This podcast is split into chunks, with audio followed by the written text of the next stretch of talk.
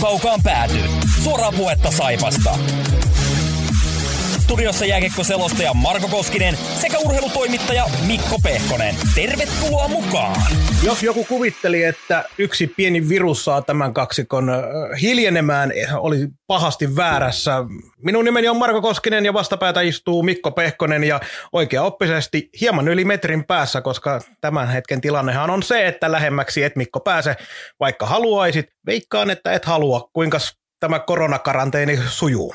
No, karanteenissa en ole ollut, enkä ole vieläkään sinänsä, mutta kyllähän eletään aivan hurjaa aikoja työelämässä ja vapaalla, että se joutuu kaikki asiat miettimään uudelleen, että kovaa harjoittelua. Niin ja ei taida olla ihan lähiaikoina tämä homma loppumassakaan, eli tässä saadaan muutamat seuraavat kuukaudet, mahdollisesti jopa pidempäkin aika miettiä, että miten tätä elämää uudestaan järjestelee, mutta meitä tietysti kiinnostaa se urheilu enemmän, mutta ei lähdetä sillä liikkeelle sillä koronan vaikutuksella, vaan lähdetään sillä liikkeelle tällä kertaa ja mennään suoraan asiaan. Saipan pelaajat arviointiin on yksi tämän lähetyksen aihe, mutta vedetään nopeasti sellainen 2-3 lauseella yhteen tämä kausi, koska se loppuu lopulta kuin seinään. Se jotenkin tavallaan sopi tähän Saipan kauteen, että tämä loppukin meni sitten jollain tapaa päreiksi. Joo, eihän tämä kauden loppuminen tässä kohtaa niin varsinaisesti Saipan kohdalla muuttanut mitään, ei yleisilmettä, ei yleisarvosanaa, että se on enemmänkin niin se kolaus, minkä se jättää liigalle ja muille liigaseuroille on se keskeinen asia, joka näkyy tulevaisuudessa ja palataan niihin tuossa lähetyksen lopulla, mutta yleisilme oli vaisu ja vaikea ja sen näkyy kyllä näissä tulevissa pelaaja-arvioissakin, että aika vähän siellä sanotaanko niinku suoritustason ihan yläpäässä tai lainausmerkeissä itsensä ylittäneitä löytyy. Joo, kaikella tapaa hankala kausi kaikkein eniten. Harmi, se on jännä juttu, kun kaiken päälle sitten, kun kausi on mennyt, miten on mennyt ja se tärsyttää se kausi, mutta kaikkein eniten harmittaa kauden viimeinen matsi, Ville Kohon uraa juhlistava matsi. Kaikki oli ladattu siihen, halli täynnä, oli tulossa ja sitten sekin vietiin pois Saipalta.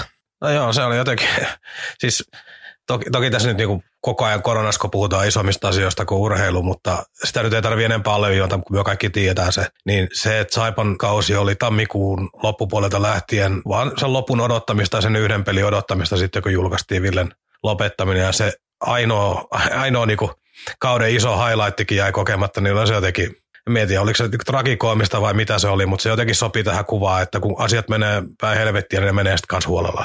Kyllä, onneksi ei sentään niin huonosti mennä, että kun mun on pakko aina näissä tilanteissa tarttua pikkasen noihin, kun sanoit, että Villen lopettaminen. Onneksi niin pitkälle ei nyt sentään olla tässä tilanteessa menossa, vaan Ville jatkaa ihan sitten uraansa Saipan organisaatiossa, mutta napataan siihen myös nopeasti kiinni. Se kai oli kans ihan itsestäänselvyys, jos vaan Villellä itsellä vähänkään paloa riitti, niin totta kai Saipasta löytyi Villelle paikka.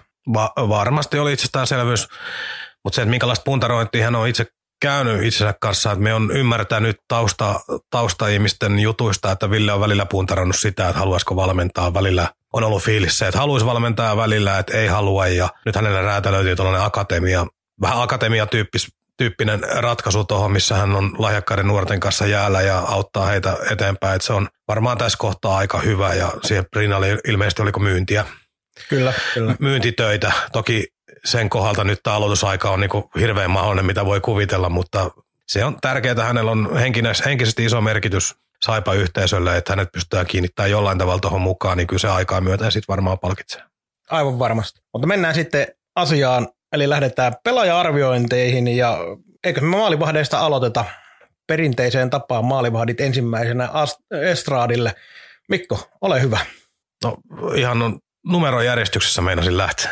Ilman kautta, ihan kovia juttuja. Eli ensimmäinen oli Juho Markkanen ja se käsiteltiin viime jaksossa jo aika hyvin. Eli nuori poika kävi yhden kerran luukkua avaamassa, ei merkitystä tälle kaudelle käytännössä, että tulevaisuuden kaveri eikä siitä oikeastaan sen enempää. Ehkä ainoana asiana on se, että on varma tieto siitä, että hän oli 18-vuotiaiden MM-kisoihin pääsemässä mukaan ja hän oli saanut jo kutsun sinne. Ilmeisesti sitä ei ehkä julkaistu virallisesti, mutta hän oli saanut kutsun, että se olisi ollut varmaan sellainen highlight, jonka jokainen uralla ja haluu, mutta näissä olosuhteissa niin ei tietysti asialle mitään voi. Mutta meille, jotka kattelee ulkopuolelta ja Juho on kuitenkin monille pelkästään isänsä poika, niin se kertoo kuitenkin siitä, että ei ole omena kauas pudonnut, eli lahjakas kaveri kaiken kaikkiaan, 17 vielä, joten on iso tulevaisuus näillä näkymin edessä. On, mutta maalivahdiksi erittäin nuori, että nämä tällaiset Kari Lehtoset, jotka 18-vuotiaana liikaa hyppää vastuurooliin, niin ne on äärettömän harvinaisia tapauksia. Ensi kaus, sikäli kun kaikki menee niin kuin kaudet normaalisti menee, niin tyyliin niin kuin Mestis ehkä liigaseuran kolmas maalivahti. Se on varmaan se optimitaso. Kyllä. Sitten jos mennään niin päin, että sinä sanot, kun sulla on siellä parempi lista näistä, niin eteenpäin sinä, niin mä tuun tähän väliin sitten. Sopimuspelaajista seuraavana oli Severi Auvinen, mutta hänellä ei ollut liigassa roolia, kuuluu sopimuspelaajia, sopimusta jatkettiin ja hänetkin itse asiassa viime jaksossa jatkosopimusten myötä käsiteltiin ja vaikea sanoa, en ole tällä kaudella hirveästi häntä nähnyt, mutta nuori poika oli 18 hänelläkin mittarissa. Taisi olla, joo. Niin, aika näyttää. Vähän nyt näyttää siltä, että Juho paineli vaan tällä kaudella ohi, että lähtötilanteessa taisi olla vähän toisinpäin. Kyllä mä näin ymmärtäisin, että Juho tuli takaa vähän. Mutta sitten näihin pelaaviin kavereihin, niin Karolus Kaarlehto, mitä ajatuksia? Karolus oli lupaava kaveri heti kun kausi alkoi, niin tykkäsin pelitavasta, oli rauhallinen tai on rauhallinen maalivahti, mutta jotenkin se oli sitten vaikeaa vähän epätasaisempien pelien jälkeen hypätä taas kaukaloon ja sitä osaltaan myös vaikeutti se, että vaikka pitkään mentiin Saipassa sillä tavalla, että maalivahdit sai jotakuinkin tasaisesti peliaikaa, niin ei myöskään päässyt hyvien pelien jälkeen jatkamaan. Eli ei saanut minkäänlaista flowta sitten, että olisiko, se ei ole miten paljon se sitten vaikutti Karoluksen pelaamiseen, mutta sitten peliaikaa kun sai vähemmän, niin vasta tuossa noin tämän vuoden puolella, vuodenvaihteen jälkeen, niin ei pelannut enää kuin muutamia pelejä ja vaikka pelasi hyvinkin niitä, niin sitten ei saanut ollenkaan jatkaa, joten vaikea kaus Karolukselle. Varmasti aineksia parempiin hänelläkin on, mutta tämä oli ehkä huonoin mahdollinen paikka hypätä liigaan tällä kertaa. Joo, herra aika paljon tuli nähtyä Ketterässä, eli se ensimmäinen sopimuskausi, jonka hän pelasi Imatralla, niin siellä loppuun kohti parans oli erittäin hyvä loppukaudesta, mutta sille lipsahteli varsinkin alkukaudella helppoja sieltä täältä, että se niinku tavallaan huippuotteet vähän meni sen alle, että liian halvalla antoi. Mutta jotenkin jää sellainen kuva just, että se ei tuohon niinku Saipan juttuun päässyt kiinni missään kohtaa.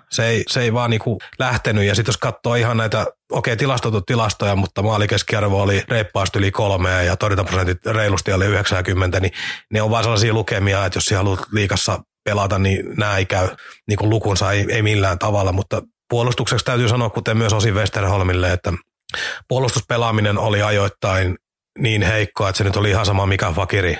Seisoo aivan liian hyviltä tonteilta, ykkössektorin maalipaikkoja tulee ja kaikkea muuta. Et vähän joututaan joukkueenkin uhriksi, mutta kyllä se kuitenkin pettymykseksi mulla menee. Kyllä, ja se ehkä tässä on, korostuu just se Saipan puolustus, kun oli kuitenkin puolustuspelaaminen oli kehnoa läpi kauden, niin nyt siellä olisi ollut mahdollisuus maalivahdelle ottaa sellainen paikka ja näyttää, että on todella kova lupaus, on todella kova kaveri, mutta ei vaan tässä kaudessa ollut sellaisia aineksia sitten Karoluksen kohdalla. Mutta en usko millään, että tämä oli hänen viimeinen yrityksensä liigaan. Et kyllä se varmasti saa vielä varmasti mahdollisuuden ja hyvin mahdollisesti vielä ottaa paikkansa. Joo, ikää joko vähän päälle 20, että Veskarin niinku ikähaitarissa niin aikaa on tosi paljon vielä, mutta onko nyt siis niin, että seuraava paikka löytyy jostain muualta. Näin on ainakaan nyt ymmärtää, mutta aika näyttää. On vaikea sanoa, kun ei ole vielä mitään tietoa varmuudella, mutta aika paljon viestejä on siitä kuulunut, että ei jatkaisi. Mutta näistä ollaan sitten viisaampia, kun Saipa tiedottaa asioista enemmän. Nikke. Jopa minä tiesin, että Nikke on seuraava. Aloita sinä tällä kertaa. Syksy oli pettymys. Silloin syksyllä, kun ajateltiin, että on niin kuin 2 nuorta kaveria ja tavallaan Saipa lähti vähän tällaisella riskitandemilla kokeilemaan ja toivomaan, että jompikumpi niistä saa koppiin. Niin syyskaudella, vaikka siellä oli se 1 voittoputkikin, niin tuntui, että kumpikaan ei niin tasaisesti saanut. Kevätpuolella, kun kausi oli vähän taputeltu, niin Westerholmihan oli ajoittain ihan erinomainen ja 0 pelejä tuli, oliko 5? 5. Ne on kovia lukemia, mutta se, mikä hänen uralle olisi ollut just parasta, että hän olisi pystynyt pelaamaan ehjän runkosarjan, varsinkin nyt, kun haastaja oli tasoa tuo eli toinen nuori. Eli jäätti paljon kysymysmerkkejä, mitä niin kuin hänen tulevaisuuttaan miettii, niin jos hän haluaa haluaa rapakon takana vetää itsensä läpi, niin kyllä se on nyt mentävä sinne AHL, ECHL, Lotaa ottamaan sitä kiekkoakin, jos hän haluaa siellä läpi. Jos ura Euroopassa tyydyttää, niin sitten liiga voi olla ihan hyvä vaihtoehto, mutta tämä tuskin enää tämä liigapolku tässä kohtaa vie häntä lähemmäs. Että se pitää ottaa ne oppirahat sieltä tyyliin niin kuin Juuse, Sarokset ja muut, että pari vuotta pitää ottaa sitä kumia kiinni farmissaan sieltä tavallaan oppia se pienen kaukalon lainalaisuudet. Lasken hyvästä loppukaudesta huolimatta, niin lasken silti hänetkin pettymysten sarjaa, mutta sama kuin Kaarlehdolla ajoittain puolustus pelasi sillä tavalla, että se oli ihan sama, mitä hän teki, niin kaverit sai tehdä aivan liikaa niin kuin tavallaan lainausmerkeissä helppoja maaleja hyviltä paikoilta, että vähän joutui puolustuksen uhriksi. Joo, tilastollisesti molemmat maalivahdit oli kuitenkin tälle kaudelle pettymyksiä, mutta mä tiedän, pari kertaa haastattelin Nikkeä tuossa noin kauden aikana ja yritin tuossa loppukaudesta varsinkin niin nostaa vähän esille tätä nollapelimäärää ja tällaista näin, että tilastojen kautta jotain positiivistakin löytää tästä kaudesta, mutta Nikke molemmilla kerroilla, mitä mä muistan nyt, muistutti, että hän niin kuin pelaa, hän ei pelaa niille tilastoille, vaan hän pelaa sille, että miten hänen oma pelinsä kehittyy siellä ja Nashville on ollut hyvin tiiviisti hänen yhteydessä kauden aikana, on käynyt täälläkin. Se oli AHL-joukkue, nyt en muista mikä Nashvillen farmi oli, mutta kuitenkin heidän maalivahtivalmentajansa on ollut täällä näin paikan päälläkin katsomassa ja on ollut harjoituksissa, joten mä uskon niin, että ne numerot ei taas sinne Nashvillen suuntaan ei paina niin paljon kuin se, mitä he näkee itse Niken kehityksen olevan, jotenka tästä myös vedän sen suoran johtopäätöksen, että Nikke lähtee tästä Pohjois-Amerikkaan ja jatkaa uransa siellä. Tosi looginen. Sitten puolustajat. Sopimuspelaajista aloitetaan, mutta liigamerkintöjä tälle kaudelle, eli Kasperi Torikka, jonka kausi meni sitten loppukausi Mestiksessä. Itse asiassa aika hyvillä saldoilla ja teki nyt sopimuksenkin sinne. Rokiin, joo. Rokiin kyllä. Eli Saipan muutaman vuoden projekti, joka nyt ei vaan sit ottanut tulta, että liiga oli tässä kohtaa hänelle liian iso harppaus, mutta nuori kaveri, Mestistä kauskaksi, ihan potentiaalinen kaveri on saamaan uuden sauman tuossa jossain kohtaa. Joo, mun mielestä ihan hyvä. Jotenkin nykyaikana tuntuu olevan vähän enemmän jo sitä mielialaa, että pitäisi A:sta hypätäkin suoraan liigaan. Tähän on joissakin tilanteissa tartuttukin, mutta ei se huono reitti ole lähteä pelaamaan muutaman kausi Mestistä tuosta noin ja nousta sitä kautta sitten sellaiseksi pelaajaksi, joka pärjää liigassa jotakuinkin saman tien, ettei tarvii liigassa nuoren pelaajan opetella ihan jämäminuuteilla 2-3 vuotta. Joo, ja nyt tämä tilanne rauhoittuu, että oliko se niin kuin vuosi sitten katoin, niin hänellä oli muistaakseni 4 jengiä kauden aikana. Oli liikaa ja aata ja oliko ketterää ja sitten oli joku mestisjengi vielä, en muista mikä se oli. Niin tavallaan myös se kodittomuus on niinku kehittymisen kannalta hankalaa. Nyt on Rokissa osoite ja syksystä lähtien tai kesästä lähtien annat kaikki sille yhdelle joukkueelle, saat keskittyä rauhassa. Tällainen niinku tavallaan turbulenssi pois. Niin se pelkästään voi jo antaa tekemiseen malttia, rauhaa ja sellaista niinku mielelle tarvittavaa niinku rauhallisuutta. Tämä on vähän hankala nämä nuoret kaverit, jotka ei ihan riitä, kun ne joutuu tähän siirtosirkukseen. Halutaan antaa peliaikaa ja halutaan etsiä pelipaikkaa, mutta ei se pelkästään niinku hyvä asia ole, että joudut koko ajan vähän vaihtelemaan paikkaa ja kamat uuteen koppiin ja muuta. Nyt hänelle Rovaniemessä rauhallinen kausi tuohon ja voi olla, että vuoden päästä keväällä hänen tilanne on ihan eri. Joo, kun siellä koko ajan vaihtuu valmentajat, pelitavat, pelikaverit. Sä et pelaa kovinkaan montaa peliä edes saman pakkiparin kanssa kauden aikana, niin ei siinä oikein sitä omaa paikkaansa helposti löydä. Mutta tulevaisuus kuitenkin kohtuu lupavan näköinen, koska Mestiksessä nyt ensiaskeleet on aika hyvät ollut. Sitten seuraavaksi numero 3 Petri Peronmaa, ei vaan. Numero 4 Jimi Jalonen. Hyvin ristiriitainen kaveri. Silloin kun tuli Saipaa tuossa talvella, niin katteli, että kiekko liikkuu, pelaa rohkeasti pää pystyssä kiekon kanssa. Sellaisia niin oikein lupaava kiekollisen pakin elementtejä, mutta sitten loppujen lopuksi hän pelasi 20 peliä, niin voi sanoa, että sen alkuhuuman jälkeen niin vajos sinne osastoon ynnä muut. Ja jos me olin siinä ensimmäisen 5 pelin jälkeen sitä mieltä, että tuolle kaverille kannattaa tehdä sopimus, niin tämän 20 pelin otana minä olen aina varmaa, että onko siitä ihan oikeasti hyötyä.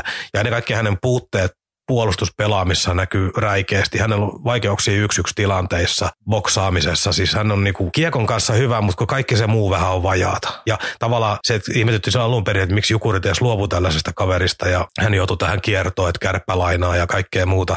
Niin nyt kun loppukaudesta näki Saipassa, mitkä ne hänen ongelmat on, niin ymmärsi vähän paremmin, että minkä takia hänelle ei ole paikkaa löytynyt. Joo, siis -18 oli koko kauden tilasto, kun otetaan kaikki joukkueet 52 otteluun, 10 tehopistettä ja -18, vaikka tehotilastoja jotkut vähättelee ja jotkut pitää ehkä liian isossakin arvossa puolustajien kohdalla, mutta kyllä se jotain kertoo. Siitä huolimatta se alku, kun tuli Saipaan, niin mä olisin varovaisesti jatkoon laittamassa varsinkin tämän hetken tilanteessa, mutta se pelaaminen pitää vaan saada nousemaan sieltä ne hyvät pelit huomattavasti paremmin esille, eli niitä huonoja pelejä ei vaan saa tulla sitten enää paljon. Mutta se on sitten eri asia, että onko Saipa se paikka, missä Jimi Jalonen pystyy sen asian tehdä. Mutta mä olin niin tyytyväinen siihen alkuun, että mä olisin varovaisesti jatkoa laittamassa, mutta saa nähdä eteenpäin. Sitten tuli numerolla 5 kävi pyörähtää Joel Olkkonen, 2 peliä. Ja hänet haluan sen takiakin tässä listalle nostaa, että Jokipoikien paidassa on nähnyt ja tänä vuonna Ketterässä. Mä oon nähnyt 3 kauden aikana sen kaverin pelaamaan useamman 10 peliä. Mä en edelleenkään ymmärrä, miksi kaveri ei ole liigassa, kun hän on iso roikale, joka liikkuu kokonsa nähden ihan hyvin, on ilkeä. On myös kiekollisia valmiuksia, ei mikään niinku 30 pinnan kaveri, mutta sellainen vaikka 15 pistettä ja niin poispäin. Myös hyvin tasapainoinen pakki, ikä alkaa jonkun verran olemaan jo, mutta jostain syystä paikkaa ei ole löytynyt, että HPK kävi kokeilemassa, oliko pari vuotta sitten, jotain tällaista se oli. Ei sinne tullut, mä ajattelin nyt Saipaa, kun tuli näytille, että nyt viimeistään tuosta läpi ja oli ymmärtääkseni saanut Saipassa ihan hyvän palautteenkin, mutta ei se johtunut mihinkään. Odotan tästä silti edelleenkin liikamiestä, on sitten Saipa tai joku muu se organisaatio, mutta hyvä roikalle. Se, miten nämä 2 peliä Saipas meni, niin ne nyt se oli sitä kovinta loukkaantumissumaa. Toinen peleistä oli muistinvaraisesti sanottuna IFK Helsingissä, milloin meillä oli kaikennäköistä muutakin kaveria siellä kokoonpanossa, kun ei saatu täyttä sakkia kasaan. Mutta muun muassa päävalmentaja Lehterä ei edes muistanut kaikkien pelaajien nimiä. Joo, mutta mielenkiintoinen kaveri ja tuossa Imatralla toi on, että en yhtään näkisi, pitäisi pahana, jos Saipa antaisi sille vaikka, jos ei muuta niitä rajautin kautta saamaan. Uskon tässä ihan täysin sinua, koska mulle ei Joel Olkkosesta valitettavasti ole juuri minkäännäköistä kuvaa. Mä en ole nähnyt kuin ne 2 peliä Saipassa ja en muista kaveria siitä pelistä sen ihmeemmin. Sitten siellä on numerolla 6 pyörähti Santeri Airola, joka onkin sitten mielenkiintoisempi tapaus. 2 peliä tilastoihin. Tämä kaus meni häneltä muutenkin, oli aika vaikea, loukkaantumisia ja muuta, ja Ketterähän oli hänen joukkueensa. Mutta tavallaan niin tuo NHL-varaus, mikä hänelle tuli, ja ajateltiin, että tässä valmistellaan Saipalle pelaajaa, niin sitten tuli, tästä on niin monta versiota, enkä nyt olla sen enempää purkaa, mutta Airolan leirissä ollaan sitä mieltä, että Saipa kohteli häntä huonosti, ja Saipan leirissä ilmeisesti sitä mieltä, että Airolan leirissä on vaadittu ihan älyttömyyksiä ja muuta. No lopputulema on se, että hän on tehnyt sopimuksen nyt Ilvekseen, ja suurin harmihan tässä on se, että kun maakunnasta tulee pelaaja, jolla on potentiaalia, kuten Airolalla on, että se liikaura ja se ponnahduslauta on jossain muualla kuin Saipassa. Se on se eikä suurin harmi. Anti tälle kaudelle toki Saipalle sitten ihan marginaalinen, että tämä nyt on lähinnä tilastoista poimittu, mutta yksi tarina muiden joukossa ja hyvä ura tulossa, kun terveenä pysyy ja pää pysyy kunnossa. Joo, mä en taas Airolaan itse pelaajana hirveän paljon laitan nyt paukkoja, koska hänestäkin mun niin kuin ymmärrys on turhan vajavainen siihen, että voisin kunnon arviota tehdä, mutta tartun tuohon noin. Eli Saipansa pitää tämä yksi asia laittaa kuntoon tavalla tai toisella, eli niin, että aina tulee tilanteita, jossa on esimerkiksi näin, kun sä veikkasit, että on mahdollista se, tai ainakin Saipassa voidaan olla sitä mieltä, että siellä taustajoukot on vaatinut liikaa tai jotain näin. Se on aina mahdollista, mutta kaiken kaikkiaan Saipalle se ykkösjuttu tällä hetkellä on laittaa organisaatio siltä osalta siihen kuntoon, ettei kukaan pelaaja halua lähteä täältä pois ensisijaisesti silloin, kun alkaa breikata tolle tasolle. Se on se ihan ykkösjuttu. Se on juuri näin.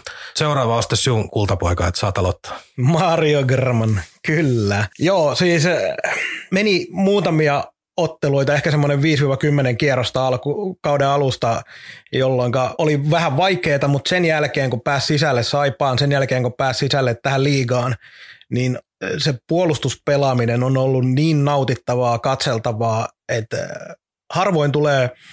hyvin harvoin mulle tulee sellaisia pelaajia vastaan, mihin mä niin kuin ihastun oikein kunnolla. Ja se tapa, miten Mario ottaa hyökkäyksiä vastaan sillä tavalla, että kun hän pelaa sitä hyvää ja parasta peliä, niin kun se kiekollinen hyökkääjä haluaa tulla sieltä Marion puolelta ohi, niin ei tule, vaan yhtäkkiä kiekollinen hyökkääjä huomaa, että hän ei olekaan kiekollinen hyökkääjä, vaan hän keräilee kamojaan jään pinnassa sen takia, koska Mario on vetänyt sen laitaan pystyyn.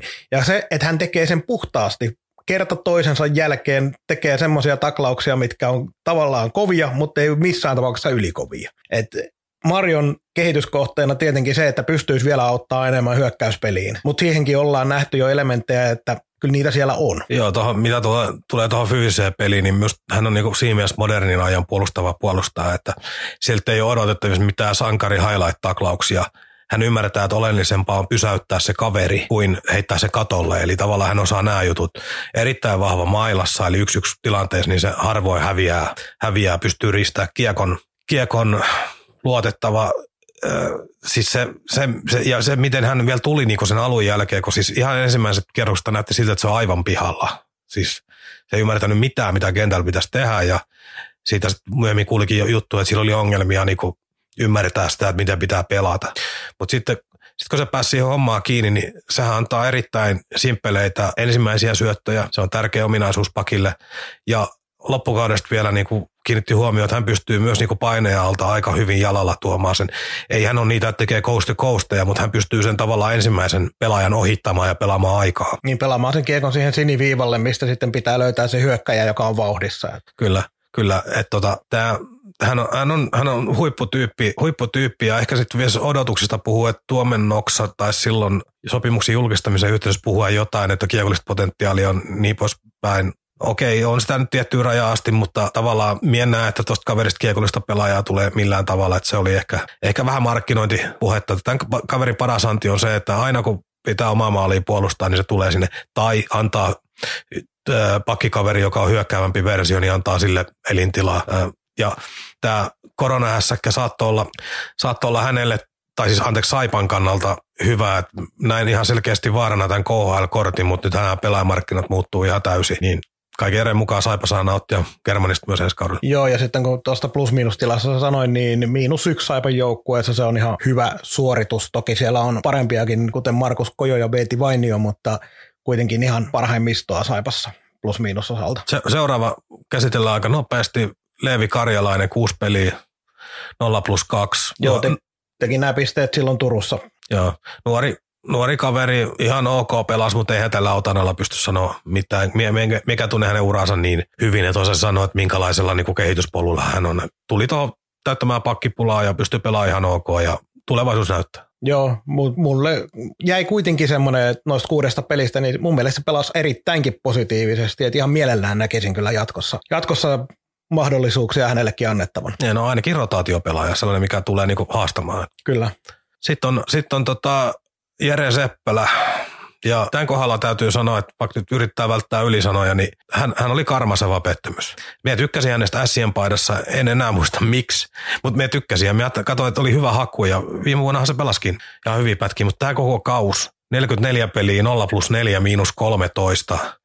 Tällä kaudella meni niin kuin kaikki päin seiniä. Hän oli tiellä omassa päässä ja hän ei saanut hyökkäyspäähän mitään aikaa. Jotenkin, no voisi kuvitella, että hänellä itselläkin on sellainen fiilis, että tämän kauden kun voisi vaan unohtaa ja siirrytään suoraan seuraavaan. Ei tästä jäänyt mitään kerrottavaa. Joo, aivan varmasti hänellä on sellainen fiilis, että Saipa oli, taas pitää mennä siihen, että kun muutenkin oli vaikea kaus koko joukkueella, niin Saipa nimenomaan oli nyt tähän rakoon Seppälälle se aivan väärä paikka, koska sitten kun hommat alkoi mennä kehnosti, niin se tuntui kertautuvan Jeren kohdalla ja ei päässyt siitä kuopasta missään vaiheessa sitten vaan pois. Mutta toivon hänelle, että kyllä niin kuin paikkansa vielä liikaa saa ja hyvin mahdollisesti ottaa ihan uutta roolia, mutta ei tällä kaudella eikä todennäköisesti Saipassakaan. Seuraava kaveri menee itse asiassa ihan samaa sarjaa, Erik Autio. 40 peliä, 1+3, -10. Hän oli niin kuin pelaajatyyppinä, minä niin kuin kiekollisen pelaan häntä näen, mutta joku kuvasi vuosi sitten ihan hyvin, että hänessä on vähän sellaista niin kuin Simon Backmanin tyyppistä olemusta, että sellainen hyvä peruspelaaminen, niin kuin pystyy hyökkää, pystyy puolustaa, ei super missään, mutta luotettava ja niin poispäin. Ja sitä hän itse asiassa vähän tarjoilikin tuossa niin kuin edelliskaudella, mutta tämä kausi, niin sama kuin Seppälän kohdalla, niin ei mennyt lapaa, se ei kyllä yhtään mikään. Että tämä kaveri myös tuli tunnetuksi keskustelupalstoilla ja vähän ehkä epäreilustikin, mutta ymmärrettävästi niin siitä, että ihasteli aika paljon maaleja aitiopaikoilta. Et jotenkin täys huti. Joo, siis mä itse asiassa viime kaudella tykkäsin tosi paljonkin ja odotin todella paljon tälle kaudelle, joten siihen nähden niin todella iso pettymys, koska mä oikeasti ajattelin, että jos kehityskäyrä menee edes varovaisesti ylöspäin viime kauden perusteella, niin siinä on semmoinen yli 25 pisteen pakki, joka pelaa hyvää peruspeliä siihen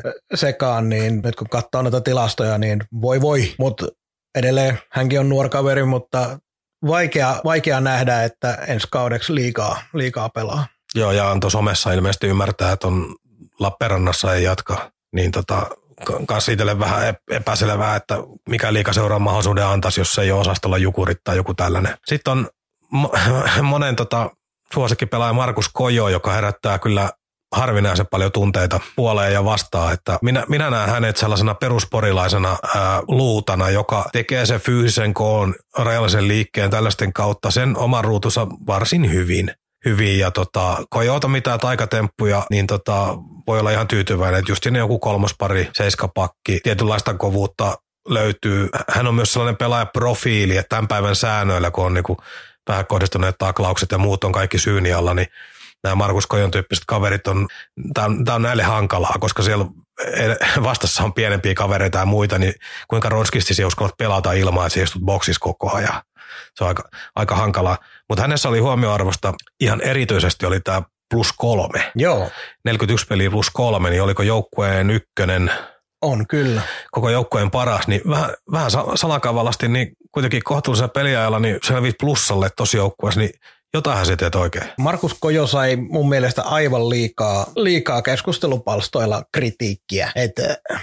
Tästä tulee mieleen myös hyvä, mä yhden ennakkohaastattelun, kun tein Kojon kanssa Citylle, niin mainitsin häntä sellaiseksi vanhan liiton peruspakiksi ja hän vähän hymähti siitä kuvailusta. Ei ollut ihan ehkä samaa mieltä, mutta kun se peli on sellaista, että laitetaan semmoisella 2 metrin liejalla kiinni omaan maaliin ja huolehtii siitä, että ei sinne ketään tule. Niin sen takia mulla semmoinen tuli mieleen, mutta mä oikeasti tykkään Kojosta siinä, että kun yksi tollainen vähintään pitää joukkueessa olla. Vaikkei nykyaikana enää tapella, vaikkei nykyaikana enää just niin kuin sanoit, niin semmoisia ylikovia taklauksia ja sun muita, niitä ei kaivata.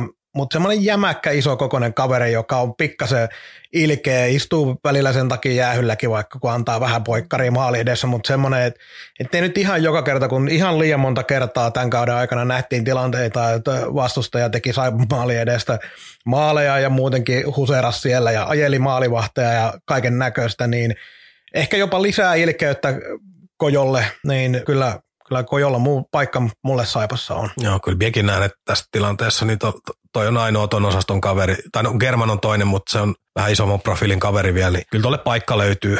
Ja sitten kun Kojo sai siitä kritiikkiä, että hän oli kentällä, niin tuli maaleja, mutta tuosta kun tilastoja sivusilmällä vilkaisen, niin -17 miinusmaaleja, joka on Saipassa kuitenkin kohtuu vähän sillä tavalla, että Jalonen 36, Robin Salo 46 ja toki Salo pelasi isompia minuutteja kuin Kojo, mutta kyllä toi Kojon miinusmaalien määrä sen lisäksi, että se tehotilasto on oikeasti plussalla, niin on semmoinen, että nyt ei välttämättä keskustelupalstat ollut ihan oikeassa. Joo, ja kausi loppui vähän liian aikaisin, siellä tuli yksi loukkaantuminen ja ymmärsi, että pikkusen liian aikaisin tuli sitten kaukaloa takaisin ja kausi loppui sitten paluun jälkeen hyvin nopeasti. Mutta on sopimus Saipan kanssa ja hyvä niin. Sitten on kaveri, josta me ei tarvitse oikeastaan minun puolesta sanoa nimeä enempää, niin Huuko Rikkilä peliaikaa 1,5 minuuttia tällä kaudella. Et siitä ehkä sen syvemmät analyysit. Nuori kaveri ja aika näyttää sitten joskus, että mikä on miehiä. Joo, mennään eteenpäin. Ossi Ikonen 10 peliä 0+4. Ikonen oli 2-3 peliä tosi hyvä ja sitten ehkä vähän joutui siihen, koska tuli Saipaan tilanteessa, jossa oli paljon loukkaantumisia ja se peliaika oli iso. Ja hänellä itselläänkin oli loukkaantuminen tältä kaudelta alla pitkä poissaolo, vaikka oli siinä vaiheessa toki jo pelannut pelikanssissa, muistaakseni niitä pelejä. Niin ehkä pikkasen liian isoon rooliin joutui välittömästi Saipassa ja sitten se, että oli kuitenkin koko aika se päällä tilanne, että sulla ei ollut kuin sellainen sopimus, mikä ei ollut loppukauden sopimus, eli tiesit, että voit taas lähteä koska tahansa, niin ehkä sekin omalta osaltaan Ikosen peliä vei alaspäin. Joo, reissu miehen ongelma, että kun ei ole kotia missään, niin on vaikea päässä pelitapaa kiinni ja joukkueen juttuihin kiinni ja muuta, että se on hankala ja haasteellinen tilanne varmasti yläkerralle, mutta hän oli itse asiassa, hän tuli aika samoihin aikoihin Jalosen kanssa, eikö näin ollut? Tuli, niin hänessäkin oli vähän se sama juttu, että ihan ensimmäiset pelit näytti niin kuin hurjan lupaavalta. Kyllä. Sitten se vähän tippui siitä, että en tiedä, onko tämä se, että kun oppivat pelitavan, niin pelitaso lähti laskuun. No ei nyt sentään, mutta tätä läppäähän tuossa on niinku harrastettu. Joo, nimenomaan tätä aika paljon puhuttiin, mutta ehkä siihen löytyy muitakin syitä kyllä. Joo, ja uuden kodin Hämeenlinnasta ja pidemmän sopimuksen, niin nyt pääsee sitten keskittyä. Joo, mä oon itse asiassa tosi tyytyväinen Ikosen puolesta, koska pitkän loukkaantumisen jälkeen sulla on aika usein sulla on vaikeuksia sitten löytää uutta pelipaikkaa, ja HPK tuskin on huono paikka tällä. No sit onkin vähän haasteellisempi keissi. Simo-Pekka Riikola. Joo, jatkaa myös ensi kaudella. 37 peliä 0+1. Vähän tuntuu pahalta sanoa, kun hän on äärettömän mukava persoona ja tuntenut hänet kauan ja kaikkea muuta, mutta tämähän oli ihan katastrofaalinen kausi. Ei se siitä niinku oikein muuksi muutu. Joo, ja taas sama asia kuin esimerkiksi Seppälän kohdalla, niin tuskin on Simo-Pekka itse eri mieltä. Että ei vaan onnistunut tällä kaudella, ei oikein mikään. Oli vammaa ja niin, oli loppuun vielä pitkään pois loppukauden. Tuli niin. Katsomokomennustakin jossain kohtaa ja niinku tosi levoton tästä, kun homma ei käynyt.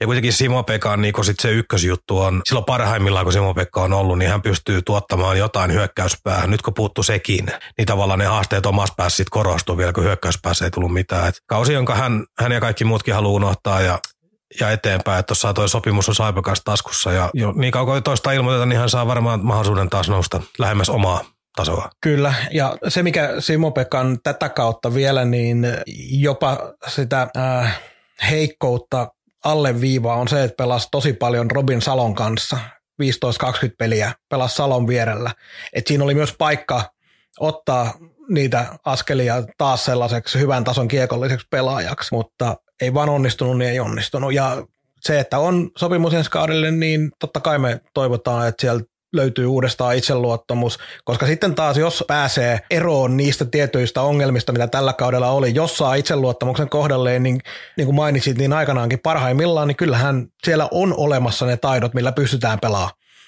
myös hyökkäyspäädyssä hyvin. On varmasti olemassa, mutta se, kyllä hänen täytyy nyt joku juttu myös miettiä, en tiedä, onko tämä nyt se itseluottamusjuttu tai että pelirytmi ei löytynyt vai mikä, mutta kyllähän niin kuin omassa päässä, oman maalin ympäristössä puolustaminenkin oli aika vajaata, että hän on yksi niistä kavereista, jotka ihasteli aika monta maalia aitiopaikalta ja se ei kanssa niin kuin pidemmän päälle voi jatkua. Mutta tästä päässään sitten kuitenkin eteenpäin. Mainitsit jo Robin Salo, joka oli yksi tämän kauden harvoista isoista valopilkuista. Kyllä, ja sitten kun katsotaan mihin suuntaan toi Saipan kausi meni, niin se oli ihan ilmiselvää, että Robin Salon kausi menee eri suuntaan kuin Saipan kausi, ja eri tiet sitten tuli tuossa noin siirtorajan kynnyksellä ja jatkaa ensi kaudellakin Örebrussa, mutta hyvin nopeasti varmasti ei Örebrukaan kauaa ehdi hänen peliään ihastella, koska Pohjois-Amerikka kutsuu. AHL-kaukalot kutsuu kaiken järjen mukaan. Ja hänenkin oli mulle jää niinku ihan alkusyksystä ja jotenkin se olo, että nyt ei Robin mene mihinkään, mutta sen alun jälkeen, kun se peli lähti kulkea ja sitten se voisi oikeastaan sanoa, että hän otti ykköspakin paikan. Niin aivan kauheilla minuuteilla kantoi isoa kuormaa, tehopisteitä tuli vähän yli 20 muistaakseni, niin se tehopisteetkään ei sitä oikeastaan kerrosta koko juttua, vaan se, että se otti niin joukkuetta reppuselkää. Okei, plus-minus tilasto on huono ja kaikkea muuta, mutta se on myös niin esimerkki siitä, että sillä kohtaa, kun joukkueen peli ei kulkenut ja pakkipää oli rajallinen ja oli loukkaantumisia, niin Salokoon loppuhetkillä kentällä takaa-ajoa tehdessä ja kaikkea muuta ja pelaa vastustaja kärkijätkiä vastaan ja joukkue häviää koko ajan, niin totta kai sen näillä peliminuuteilla, kun äijä pelaa 25 minuuttia melkein jossain kohtaa per peli, niin se näkyy sitten plus-minus-tilastossa häviävällä joukkueella näin. Kyllä. Eikä mieli pysty siitä sanoa, että se on Robin Salon huonoutta, se oli vaan sen takia, että se oli niin ison peliajan niin tärkeä pakki, niin se kärsi myös tilastoissa tosta. Se oli erittäin hyvin, miten sanoit, että Salo kun aloitti, niin se näytti se pelaaminen alkuun vaisulta, mutta se ei nyt ihan taikaiskusta, mutta hyvin yhtäkkiä sitä vaan huomasi, että hetkinen, Robin Salo pelaa aivan unelmakautta tällä hetkellä niihin lähtökohtiin nähden. Hieno juttu, että saatiin nähdä hänen pelaamistaan täällä. Sitten on Jere Snäk ja tilasto ei tullut telkailuko 14 peliä. Ja niistäkin muutama hyökkäjän paikalla. Joo, ja erittäin moni oli yllättynyt yleensä ottaa, että hän sai edes tämän viimeisen sopimuksen itselle. Eli nyt voisi sanoa varmaan näiden loukkaantumisten ja tämän kauden jälkeen, että eiköhän tämä Saipa aika ollut tässä. Kyllä aika varmasti voidaan näin sanoa, ja turha siitä nyt enempää, Jere ei päässyt pelaamaankaan, niin turha siitä nyt enempää jauhaa. Meidän suosikkipoika Veeti Vainiosta onkin puhuttu ainakin 2 viime jaksossa jo, että kiekolliset lahjat antaa odottaa EHT:tä ja jossain kohtaa kutsuu NHL ja kaikki jos se haluaa, mutta niin kauan kuin ei kiinnosta ihan koko ajan pelata, niin liiga on maksimitaso. Joo, mulla on täällä hyvin lyhyt muistiinpano omissa papereissa, Jekyll and Hyde. On kaksi kaksi puolta, että on välillä aivan unelmapelaaja, varsinkin hyökkäys päätyyn. Käy myös antamassa kovia taklauksia välillä, joten osaa senkin pelin. Mutta sitten kun tulee niitä tilanteita, kun se ottaa kiekon siitä omalta maalilta ja lähtee sellainen pää pystyssä kattelee, vähän peippailee siinä ja yhtäkkiä vastustaja kärkikarvaaja onkin vienyt kiekon ennen kuin Veeti kehtii edes huomataan, että kukaan tuli karvaamaan, niin välillä tulee semmoinen ihmettely, että kiinnostaako sitä nyt ollenkaan.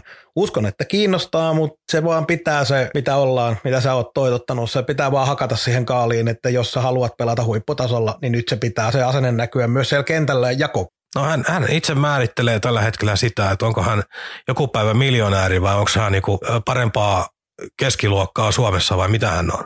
Siis kaikki potentiaali NHL-pelaajaksi asti.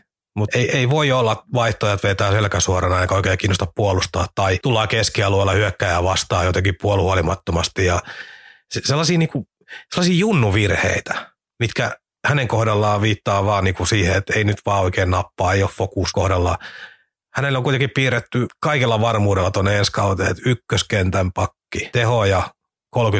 Mutta jos hän haluaa liidata joukkuetta ja hän haluaa, että joukkue seuraa häntä. Ja hänen täytyy olla myös pelitapa-esimerkki ja asenteesta esimerkki. Ja nämä puuttuu vielä ihan täysin. Ja mä heitän nyt aika paljon myös vastuuta. Veeti kantaa sen viimeisen vastuun ja isoimman vastuun.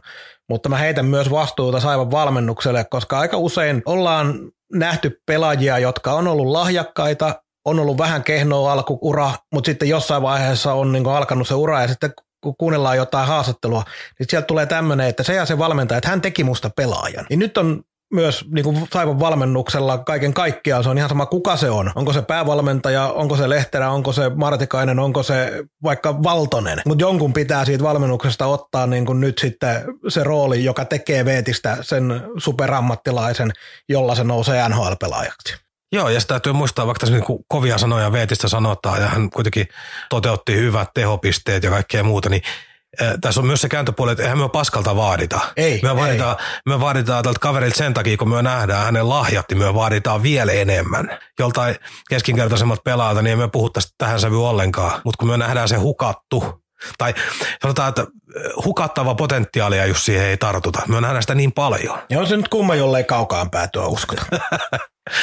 Sitten oli meidän ruotsalaispuolustaja David Bernhardt. Kyllä mä tykkäsin. Siis vaikeuksia kauden aikana oli. Varsinkin loppukautta kohden vähän ehkä se pelaamisen taso hiipui, mutta hyvät elementit taas sellaiseen yleispakkiin, joka pystyy hyökkäyspäädyssä tekemään jotain, pystyy hyvin puolustaa, mutta jotain vielä puuttui. Mutta jos niin kun, nyt on yksi kaus Saipassa, puolikas kaus suunnilleen, vähän yli puolikas kaus Saipassa takana, niin kyllä mä haluaisin nähdä Bernhardtin myös ensi kaudella. Ikää 22, 190 senttiä pituutta, nämä on niin kuin puolikas liikakausi, perusvarmaa peliä. En muista, oliko hänellä optio vai mitä sinne soppariin on laitettu, mutta joka tapauksessa kaveri, joka Saipan täytyy niin kuin ehdottomasti kiinnittää, jos ei ole jo kiinnittänyt. Pidän itse asiassa hyvin todennäköisenä, että siellä joku pahvi on jo tähän kaverille piirustettu. Että projekti, joka on niin kuin alkanut sellainen, että tätä ei voi jättää kesken. Just näin. Ja tässä vaiheessa, kun tätä nauhoitetaan, niin ei vielä tiedetä. Saipan piti tänään ilmoitella jatkosopimuksesta, mutta voi olla, että se nyt siirtyy parilla päivällä, niin ei vielä tiedetä näistä. Niin ei voida muuta kuin spekuloida. Ja viimeisenä pakkina on myöskin jää niin kuin lähinnä mainitsemisen tasolle Henri Hietala. Joo. 4 peliä, 0+0, peliaika hyvin vähäinen. Iso roikala ja fyysisesti raakille näki, että on jerkkua, joka kauheasti pituuttaa paljon, mutta kuuluu näihin osastoon karjalaiset rikkilet ja nämä, että aika näyttää. Kyllä juuri näin. Sitten siirrytään hyökkääjiin ja aloitetaan herrasta numero 8. Itse oikeutetusti. Kyllä. Mun Ville Kohon kommentit ja muistiinpanot on Ville Koho. No minulla on vähän enemmän muistiinpanoja, mutta ne on kiteytetty äärettömän lyhyesti. Se on Ville Kohon tämä kausi ei ollut mitään riemumarssia, kaikki sen näki, on ikää tullut ja on vammoja ja kaikkea muuta, mutta Ville Koho kausianalyysi on sinänsä turha, koska hän oli tuo joukkueen jäsen ja antoi sille sen, mitä pystyi ja ura loppui ja nyt tässä on jotenkin se kävelee tässä nyt kaiken yli, eli päättyi miten päättyi, mutta antoi varmasti viimeiseen asti nurkumatta kaiken, mitä ikinä vaan pystyi. Rajat tuli vastaan, hän itse sen tiedosti, teki oikeat ratkaisut, ei jäänyt ei halua olla perässä vedettävä, vaan haluaa olla niin joukkueen aito jäsen ja koki, että nyt on se paikka vetää tavallaan töpseli seinästä ja ensi kaudella juhlitaan paita kattoon ja se on se ainoa oikea tapa. Mä hymyilen sen takia, koska taas niin kuin Ville lopettamisesta puhutin, nyt töpseli vedetään seinästä, että hetkinen poika. Mutta joo, siis Villen ura olisi voinut saada unelman tilanteessa vähän paremman lopetuksen ja tässäkin tilanteessa olisi voinut saada, mutta nyt kun kävi miten kävi, niin ei se mitään, mutta Saipahan on julkistanut jo sen, että 8.8. jos maailma suo, niin pelataan yksi tribuuttiottelu, juhlaottelu ja sitten jossain vaiheessa paita kattoon ja sitten juhlitaan uudestaan. Että. Niin, sitten tuonnempana. Mun on vaikea Kohosta sanoa tähän väliin mitään, koska ei arvioida nyt Kohon pelaamista sen enempää. Kaikki on varmaan sanottu. Sitten meillä kävi keikkahommissa 4 peliä, Tomi Leivo jäi, jos tuttu mies kaikille, ei tarvitse pelaa sen enempää puhua. Mutta jäi lopulta ihan statistikset, tuli vaan täyttämään rosteria, ei sitä hänelle niinku sellaista saumaa annettukaan tai koettu tarpeelliseksi. Että. Niin ei ollut millään, näytti siltä, että ei ollut missään tapauksessa Saipalla sen enempää suunnitelmissa, kun otettiin vaan vähän loukkaantumisia paikkaamaan. Loppukaus Puolaa ja toivotaan kaikkea hyvää, että harvoja, tai ei nyt harvoja, mutta Lappeenrantalaislähtöisiä kiekkoilijoita ei kauheasti tuo maailmalla pyöri, niin totta kai aina toivoo, että tuollaiset tulisi tänne, mutta nyt ei ollut sellainen aika, että olisi vatsannut. Sen verran Leivosta kiinni kuitenkin vanhemmista kausista, että siinä on pelaaja, joka aina oli niin kuin siinä, että nyt olisi niin kuin paikka, että nousisi sellaiseksi 2.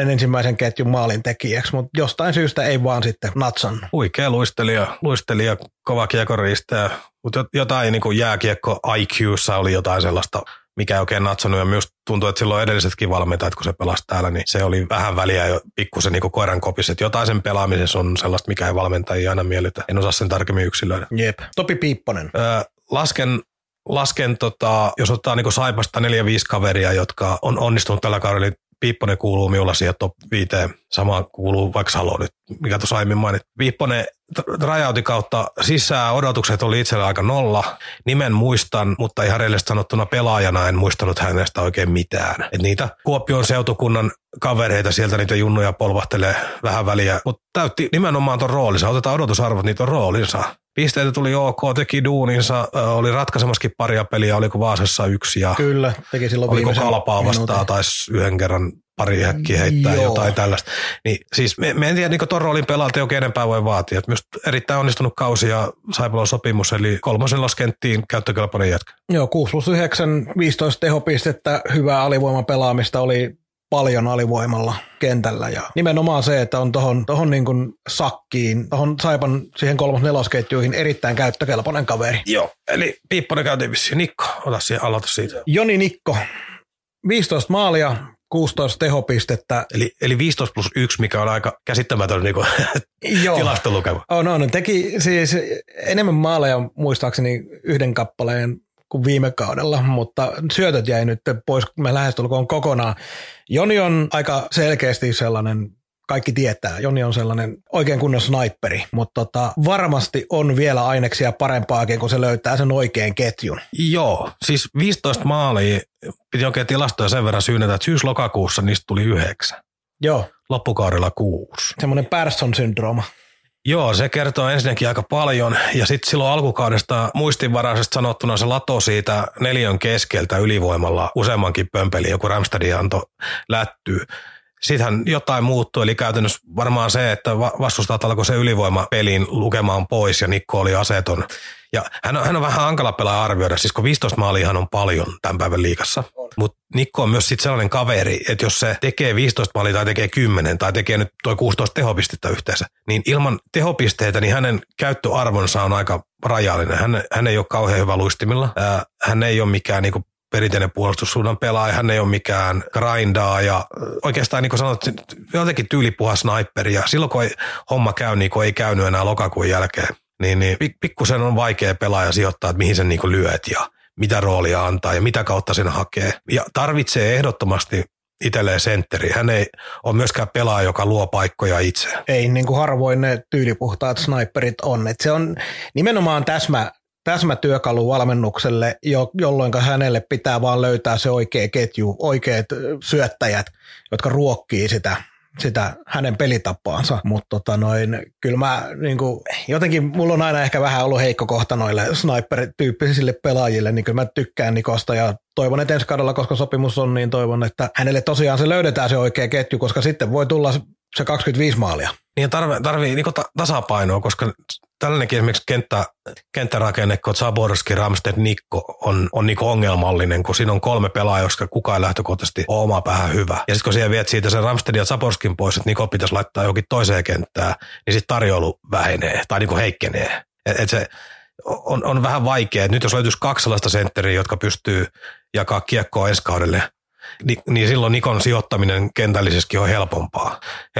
Ja tuo yksi syöttöpiste on sinänsä hauska asia, että tuntuu, että tuolla pelimäärällä niin ei tarvii, kun silloin tällä jätät kiekon kaverille ja menet vaihtoon ja joku käy liipaseen maaliin, niin tulisi vahingoskin, niin tuolla pelimäärällä saat yhden syöttöpisteen. Että se ei ole pelaajalta mitään pois tietenkään, mutta jotain se kertoo niinku hirvittävän huonosta sattumista, ettei niinku tuurillakaan pomppinut, varsinkaan sen alun jälkeen oikein mihinkään suuntaan. Ja aikanaan 2000-luvun alussa oli toi Olli Sipilä, ne oli se legendaarinen kaus, muistan, kun se veti sen, pelasko se pyöreät 50 peräti, niin 0+0. Ja silloin oli vielä tyhjennetty joukkue ja pelattiin 3 kentän loppukaudesta, niin tuntuu, että kyllähän se yksi piste on tultava, vaikka sillä just, että niinku jätä kiekko kaverille meidän vaihtoon ja joku käy runttaamassa häkiä, niin ei. Sipiläisen Olli pelasi silloin niin, että nyt vähän lähdettiin taas muisteluille, mutta Sipiläisen Olli pelasi, nyt ei ole numerot ihan tarkkoja, mutta kuitenkin jotain siihen tyyliin, että se pelasi 6 peliä, teki 9 tehopistettä ja sen jälkeen loppukauspisteitä ja seuraava kaus 0+0 Saipassa. Eli siihen tuli se 100 peliä putkeen 0+0. Joo, ja sitten se kuitenkin, kun hänellähän se ei työnteosta jäänyt koskaan. Hän oli moraali hirveän kova ja hän teki kaikkensa, mutta kun ei mene, niin ei mene. Ja Jypissä varsinkin semmoiseksi alivoimaekspertiksi ja teki siellä paljon alivoimalla sitten maaleja, mutta se oli vaan jotenkin niin koominen.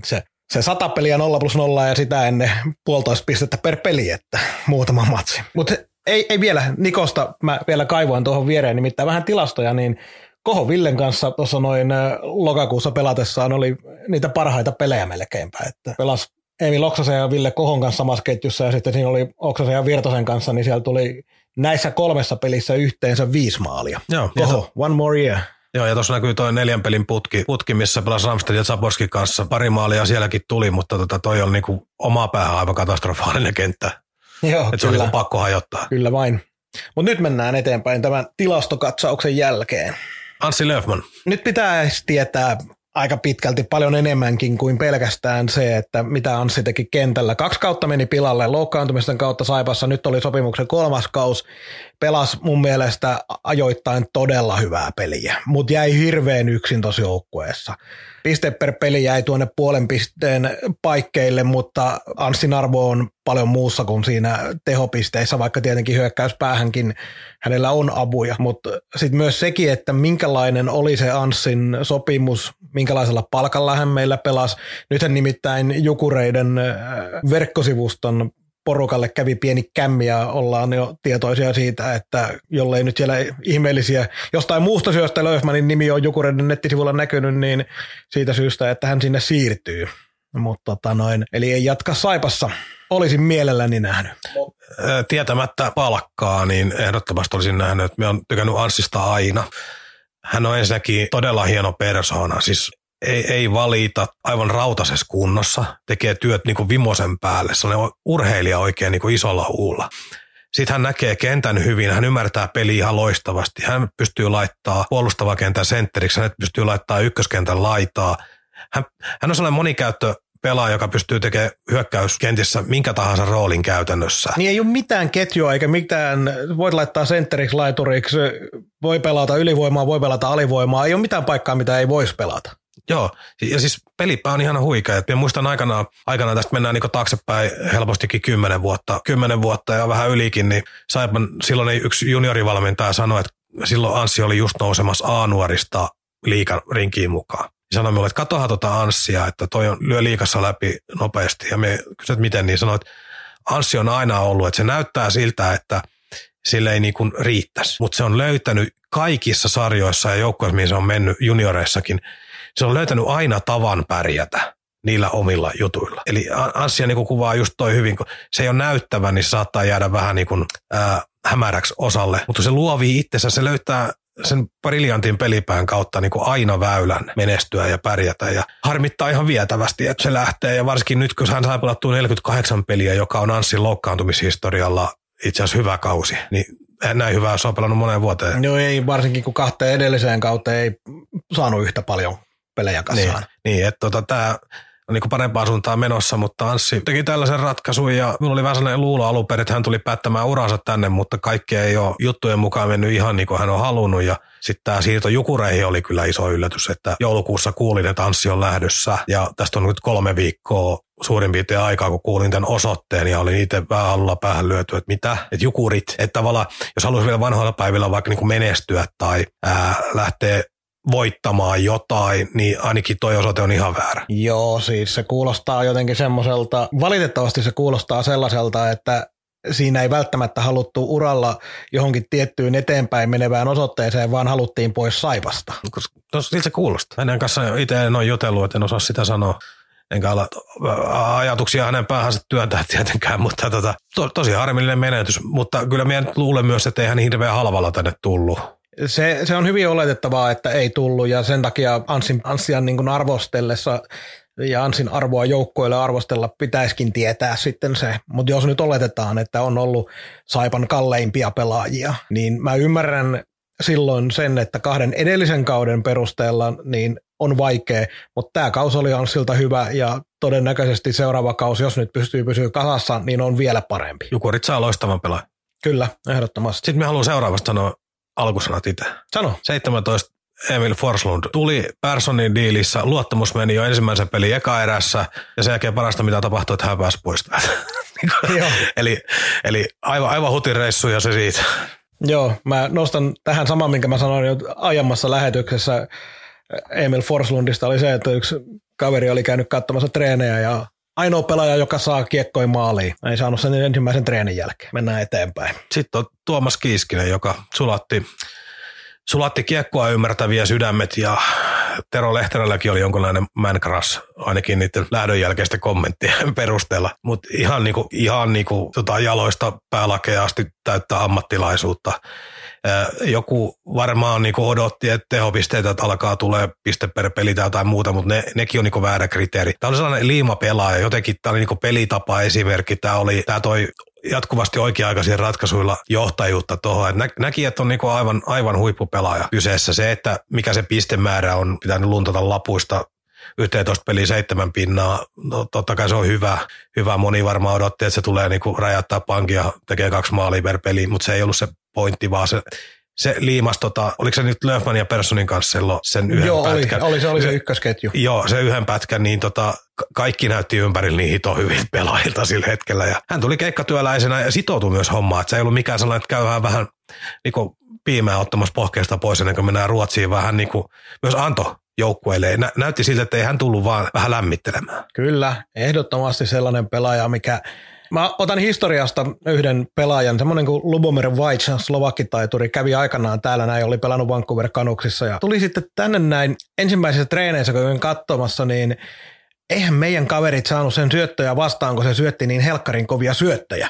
Niin Kiskisessä oli monella tapaa samanlaista, eli siinä näki sen, että kun pelaaja on semmoinen maajoukkuetason kolkuttelija verrattuna siihen, että meilläkin on paljon hyviä pelaajia, mutta kun se taso vaan ei ole meidän palkkakustannuksilla se, mikä on Tuomas Kiiskisen taso, niin siinä nähtiin, että Kiiskinen oli tavallaan, se oli pikkasen väärässä joukkueessa näytti olevan, koska se oli niin hyvä. Niin ja valitettavasti Kiiskinen on myös sellainen pelaaja, hän on suomalainen, täytyy muistaa Suomen passilla. Me voidaan löytää tollainen ulkkari tänne kohtuullisella rahalla pelaa, mutta ton tason kotimaisia, niin normaalimaailmassa niin ei rahattu riittää ikinä. Nämä pelaa eri sarjassa, nämä on HIFK:n ja Kärppiä ja SHL:n kavereita tällaiset, KHL:n.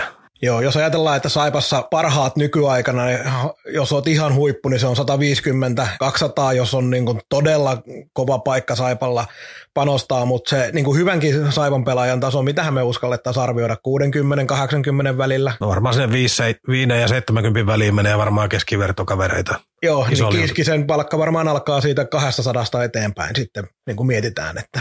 koko kauden palkka. Ei se Ruotsissakaan niin vajaata kautta pelannut ihan vaan sen takia, että ruotsalaiset ei halunnut, mutta ehkä haluttiin sielläkin vähän palkassa säästää. Joo, haluttiin vähän kikkailla lähdeverran. Sitten on Matias Mäntykivi. Tästä puhuttiin itse asiassa edellisessä jaksossa. Melkein tyhjennettiin pankki, mutta sillä on lyhyesti lahjakas poika, jolla on fyysisesti pitkä matka vielä. Pelipää huikea, kädet kovat. Jäi jotenkin roolittomaksi myös tällä kaudella. Ei oikein löytänyt paikkaa. Odotin jossain kohtaa, että olisi heitetty isommalle roolille Ketterää vaikka loppukaudeksi, mutta tuossa se roikkui ja hän ei ole, tai käännetään näin päin, että siis kun me nähdään näitä nuorten pelaajien läpimurtoja vaikka NHL, niin meillä useasti vähän hämärtyy se, että nämä Ahot ja Laineet ja Rantaset ja nämä on niin kuin kärkikierroksen ihan huipputalentteja. Ja kun Matias Mäntykiven kohdalla puhutaan alakierrosten varauksesta ja pitkän tähtäimen projektista, eli tämän kaverin kohdalla niin me ollaan, sanotaan nyt parin vuoden päästä me tiedetään aika hyvin, mihin tämä ura tulee johtamaan. Joo, siis molempien näiden meidän nuorten tähtien, eli Loimarannan ja Mäntykyven kanssa, niin molempien kanssa porukka meinaa välillä unohtaa, että minkä ikäisiä ne kaverit on. Että Mäntykyvi on 18. Ensin lähdet pelaamaan sitä tasasta kiekkoa, tasasta peliä kierroksesta toiseen, illasta toiseen, väsymyksen alla, vieraissa ja kotona. Tämä tavallaan tämän kuorma ja rasituksen ymmärtäminen ja sieltä askel kerrallaan tullaan ja toi fysiikka kehittyy tuossa luontaisesti harjoittelemalla ja sitä ei tarvitse enempää niin kuin lähteä väkisin vääntää. Pelipää ja kädet on kunnossa ja hyvä ura tulee ensi kaudella, jos kaikki menisi hirveän hyvin, pysyy terveenä, niin ensi kaudella varmaan voi olla lähellä kohti jo haistelee sitä niin kuin vakituista. Sanotaan, että vakituisesti kakkos-kolmoskentän paikka on se, mitä hän voi lähteä haikailemaan ja ennen kaikkea vaikka pelipaikka olisikin joku kolmoskentän vähän pienemmän peliä, niin pääsisi ylivoimalle. Jompaa kumpaa ylivoimakentälliseen. Niin. Joo, kyllä mä haluan ylivoimalla ennen kaikkea Mäntykiven nähdä, koska ne muutamia pelejä Ketterässä, mitä on päässyt ylivoimaa pelaamaan, niin on siellä kyllä esittänyt hyviä otteita. Santeri Virtanen. Kuuluu isoin pettymysten sarjaa itselleni, että oli odotukset silloin edelliskauden jälkeen aika kovat. Tällä kaudella tuli vammaa ja tuli kaiken näköistä ja ei niinku missään kohtaa päässyt kiinni, että olisi tullut sellaisia pitkiä pätkiä, että pääsee pelaamaan vakkari kavereiden kanssa niinku pelistä toiseen niinku hyvää voittavaa kiekkoa. Niin tämä oli jotenkin aika todella sekava setti. Ja hänen uran kannaltakin niinku ensi kausi, kun hänellä on sopimus, niin on erittäin iso. Että hänellähän vähän odotettiin, että tämä pystyisi hyppäämään isoimpikin saappaihin, mutta hän jäi sinne pyöri sinne alakenttiin, kunnes nämä loukkaantumiset pilasi sitten kaikki loputkin asiat. On röyhkeä, on hyväpäinen. Monen mielestä hänellä on kiekollisia kykyjä vielä paljon enemmän kuin edes nähty, mutta uran jakaja kausi. Joo, siis 35 matsia vaan tällä kaudella, niin siinä oli aika paljon niitä loukkaantumisia. En tiedä kuinka paljon sitten myös oli rotaatiossa jollain tapaa, niin nämä tietysti ongelmia aiheutti hänelle tälle kaudelle. Joo, ja sitten se on niinku, mikä me tarvitaan uran jakajakaudelle, niin se, että näissä kohti on vaarana se, että lähdet siihen kakkoskentän suuntaan vai jämähät siellä sinne jonnekin kolmos-neloskenttiin pysyvästi, että nyt on niinku nuorella kaverilla tonttia todennäköisesti ensi kaudellakin hyvä sauma ottaa, mutta se pitää sitten kanssa ottaa. Ei sitä kukaan siellä anna. Nyt seuraavaksi meillä on Emil Oksanen, joka on myös hänellä vähän samantainen ton Santerin kanssa, että ei vaan oikein meinannut sitä paikkaa löytyy paljon myös hänellä loukkaantumisia tällä kaudella. Joo, paitsi että Emilin kohdalla itse on niinku sillä mielellä, että antaa mennä ja bye bye ja kiitos. Eli silloin kun hän tuli, niin minun tuli mieleen vähän nuori Jesse Vankinen, että oli terävä sellainen vetolaukaus, rannelaukaustyyppinen ratkaisu. Hänessä oli sniperin vika, edelleenkin nuori totta kai, mutta tämä kausi oli jotenkin ihan kauhea. Minä en saanut mitään kiinni ja hän on hyödytön niin kuin näissä duunarirooleissa. Se on kiekollinen rooli ja vammaherkkä näköjään. Niin vaan 58 ottelua näiden kahden Saipa-kauden aikana.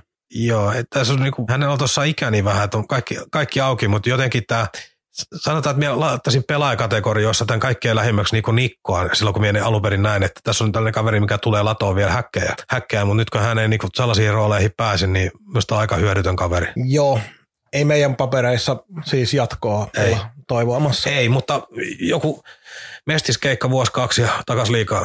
21 vuotta, niin kuin sanoitkin nuor kaveri, niin todellakin taas semmoinen, että ehkä se, että suoraan yritetään hypätä liigaan, niin ei ollut tässä tapauksessa se oikea tapa. Veikko Loimaranta, hänestäkin on puhuttu jo aika paljon ja soppari on tonne 22 vuoteen asti. Joo, kun alkaa edellisiä jaksoja, mutta siis Aika näyttää vakuuttava sisääntulo, pelirohkea. Seuraava haaste on pelata täyskausi. Joo. Kuka sulla seuraavassa listalla? Ojan takana oli minulla. Se on kyllä sama pelaaja. Hänelläkin sopimus 22 asti, mutta on myös sellainen pelaaja, mistä ei vielä oikein osaa sanoa kauheasti. Pääsi pelaamaan tänään tällä kaudella jo matseja ja kohtuu kuitenkin sillä tavalla, ei mikään jätti, mutta kuitenkin kohtalaisen isokokoinen kaveri ja pystyy pelaamaan liigaa jo nyt, mutta ei kuitenkaan voi hänen varaansa laskea mitään. Että tulossa sellainen kausi, että todennäköisesti edelleenkin rotaatiossa ja toivottavasti pystyy paikkaansakin ottaa. Joo, kenttäkartassa niin piirtäisin hänet tällä hetkellä 5. kenttää, josta hän nousee 4. jonkun loukkaantumisen tai rotaation kautta ja sitten se on erästä itsestään kiinni, miten paljon hän tilaisuudesta ottaa irti. Sitten seuraavaksi Mikke Saari. 2 peliä tällä kaudella ja sitten saman tien rikki. Eli muistikuvat on edelliskaudesta. Tästä kaudesta nyt ei voida puhua mitään ja oot ollut koko kauden poissa. Tässä vaiheessa on jo ilmeisesti kauden loppupuolella päässyt ihan hyvin treenaamaan jäällä. No avainkysymys on mun mielestä se, että missä kunnossa hän vamman jälkeen oikeasti on. Kun hänhän myöskin liikkeestä elävä kaveri. Jääkö jotain jälkiä, jotka vaikuttaa siihen pelaajaprofiiliin? Jos jää, niin sitten sopimusta tehdessä pitää huomioida ja miettiä niin tarkkaan, että potentiaalia joo, mutta tämä on hurja, kun olet käytännössä kauden pois. Niin tämän tietää sitten fyssarit ja valmentajat ja muut, että mikä se oikeasti tilanne on. Että jos yhtään jää jälkeen, niin melkein sanoisin, että kiitos ja palataan asiaan. Niin meillä on yhdestä koko kauden poissa olleesta kaverista nyt jo tuossa noin aika tuore muistijälki, niin vähän sellainen, että mä mielellään näkisin, jos ajatellaan vielä Saaren paikkaa, joka on siellä ehkä 2. sentterin paikka. No sitähän sille oli piirretty ja mä en ihan ymmärtänyt, että kyllä mä näen sen, jos haluaa menestyvä joukkue olla, niin sen Saaren, mikä mä oon nähnyt, niin sen paikka on joku 3. keskellä. Joo, mutta just se, että mihin se on piirretty alun perin, no Saipalla ei varmaan kovin äkkiä lähdetä kertomaan, että minkälaisia paikkoja kenellekin tässä on toivottu tai oletettu. Niin, tai etukäteen niin ilmoittamaan, että sun ei 1. kentän pelaaja, 2. kentän pelaaja. Joo. Ei ole ihan sellaista Eastside hockey-manageria, mutta Saaren kohdalla niin pitäisi arvioida äärettömän tarkkaan se, että mitä hän pystyy tuomaan ja millä palkalla verrattuna siihen, että jos esimerkiksi ulkomailta samaan rooliin kaveria etsitään. Niin, mutta mä oon väärä henkilö taas tässäkin arvioimaan sitä, koska ei Saaresta voi sanoa mitään, kun ei ole nähnyt kaveria. No just niin kuin sanoin, niiden pitää ensin tietää, onko se vamma jättänyt jälkensä. Justin Shug, vai miten se laustaa? Shug. Justin Shug, kyllä. Kyllä oli vaisu. Siis ison profiilin kaveri, isolla palkalla varmaan pelaa tuolla Keski-Euroopassa, mutta jotenkin koko aika, vaikka niin kuin periaatteessa ihan ammattipelaaja ja näin, mutta kyllä näkyy se, että kaverilla on iso loukkaantuminen takana ja tämä Saipa-keikka edelleenkin oli vaan pistää itsensä tällä kaudella kuntoon, jotta sitten ensi kautta varten jossain muualla. En usko, että mitään järkeä edes tarjota jatkoa. Joo, ja eikö hän jotenkin vähän niin kuin hyvästelykin jossain somessa? Joo, näin taisi tehdä. Lähtiessään, mutta ihan ensimmäiset pelit, hyvin nopeasti näki, että sillä on kiekolliset pelipäät, että se pystyy antaa hajottavia syöttöjä, rikkovia syöttöjä. Se ymmärtää pelistä paljon, mutta jos nyt ihan suoraan sanoo, nyt mennään sellainen taas sensuroimaton osastolle, niin musta näytti niin kuin viimeiset sanotaan vaikka siitä siirtorajasta eteenpäin, niin sellainen, että ei kiinnosta paskaakaan. Et onneksi tämä kausi loppuu kohti pääsee kotiin. Niin kuin, ei pienitäkään merkkiä, että olisi niin kuin jotain sydäntä tuossa touhussa. Joo, ja minkä takia toisaalta olisi ollutkaan. Sä tuut tuolta noin jostain Keski-Euroopasta synkkään Lappeenrantaa joukkueeseen, jossa kaikki on sekaisin ja playoffit karkaa. Niin. En mä oikein ymmärrä, minkä takia olisi niin kuin näkynytkään sitä parasta shagia myöskään henkisesti. Että ehkä sitten jos kaveri saa pelaa tai ottaa tuollaisen ehjän treenikauden ja kaikki tämä näin, mutta sitten taas palkkakustannukset, mihin hän on tottunut, niin ei missään tapauksessa Saipa juttu. Joo, en muista muuten pelinumeroa, mutta mainitaan tähän nyt väliin vielä, että ja ilman niin Markus Ruuskanen kävi, en muista yhtään nimittäin pelinumeroa. 24. No niin, se kävi pyörähtää kuulutaan siihen junnun kategoriaan, että aika näyttää. Joo, pelasi niin pieniä minuutteja, että ei oikein. Joo. Onko meillä Persson seuraavaksi listalla vai? Ei. Nyt kuka on poistunut? Eikö meillä ole Ramu? Kato, niin olikin. Olin unohtanut tällaisen ihan mitättömän kaverin. Miten paljon meidän kannattaa tästä jutella? Me ollaan Ramu nimittäin käsitelty. Ollaan käsitelty todella paljon. Pitkästi pari jaksoa sitten, kun se lähti. Siis pisteitä teki OK, mutta kaikki nämä riskit, joita hänen liikkeeseensä ja yleispelaamiseen liittyi, niin konkretisoitu. Ja se oli vähän hutihaku. Joo. Riskit tiedettiin ja se konkretisoitu. Joo, se on hyvä. Hauska sanoa näin kaverista, joka on edelleenkin kauden päätyttyä meidän pistepörssin kakkonen 45 matsilla, mutta näin se vaan on. Siis hieno persoona, hieno mies kentällä, mutta ei kuitenkaan sellainen, mikä Saipaan nyt kunnolla edes tällä kaudella sopii. Ja jos ei minun tilastokatsaus pitänyt, ole väärin, niin tasakentälisin -36, joka on ollut eniten hyökkäistä koko joukkueessa. Joo. Eikä pelannut edes kautta loppuun. No itse asiassa 36 miinuspistettä, että siellä on plussapisteitä, se on -12 plus miinus. Tarkoitin takaiskuja. Niin, eli miinusmaaleja 36, niin. Kyllä, se on eniten. Eniten. Mikä ei yllätä yhtään, koska kyllähän se Ramstedin alaspäin tulo oli välillä todella karseen näköistä. Ei vaan. Eikä se joku Sapo siitä se helpompaa tehnyt, kun hän tarvitsee Sapo omat vapaudet. Joo, jotenkin Ramstedissa mulle, ja tämä ei ole mitenkään pahalla sanottu, mutta jotenkin Ramstedissa näkyy vähän sen olosta fiilistä, että se ammattilaiskiekkoilu ei enää ollut se juttu, että hän on huippuammattilainen siinä, miten hän tekee työnsä, esimerkiksi oheisharjoitteet, sun muut kaikki, mutta ehkä vastaisuudessa Ramstedin paikka ei ole enää liigatasolla, ihan huippuammattilaistasolla, vaan pelaa mieluummin jossain vielä omaksi ilokseen melkein. Toivoisin, että Espoossa vaikka pystyisi pelaamaan nyt ne loppupelivuodet, kun hän tekee niin paljon kuin kaikkea muutakin pelaajayhdistysjuttuja ja sun muita, niin ehkä se hänen siirtymä on jo lähtenyt kaukalosta ulospuolelle. Täysin mahdollista. Ja jopa loogista. Hänellä on monta rautaa tulossa. Joko nyt päässään päässä, niin? Nyt voidaan mennä. Hyvä. Voi kun oli taas helmi löydetty, mutta vain syyskaudeksi. Joo.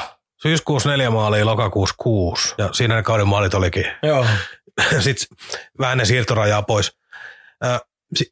Silloin ihan alkukaudesta parin kotipelin jälkeen me katsoin, että mä lautsiin mikään ukkoa. Kun sitä ei siirtänyt hyökkäyspäässä mörkökään irti kiekossa. Se susikädellä piti paki ulkopuolella, kuljetteli siinä maalin ympärillä. Vei pakkeja, minkä huvitti ja roiski häkkejä. Ja katsoin, että nyt on löyty hirveä mörkö. Ja se on käsittämätöntä, miten kaikki kuoli.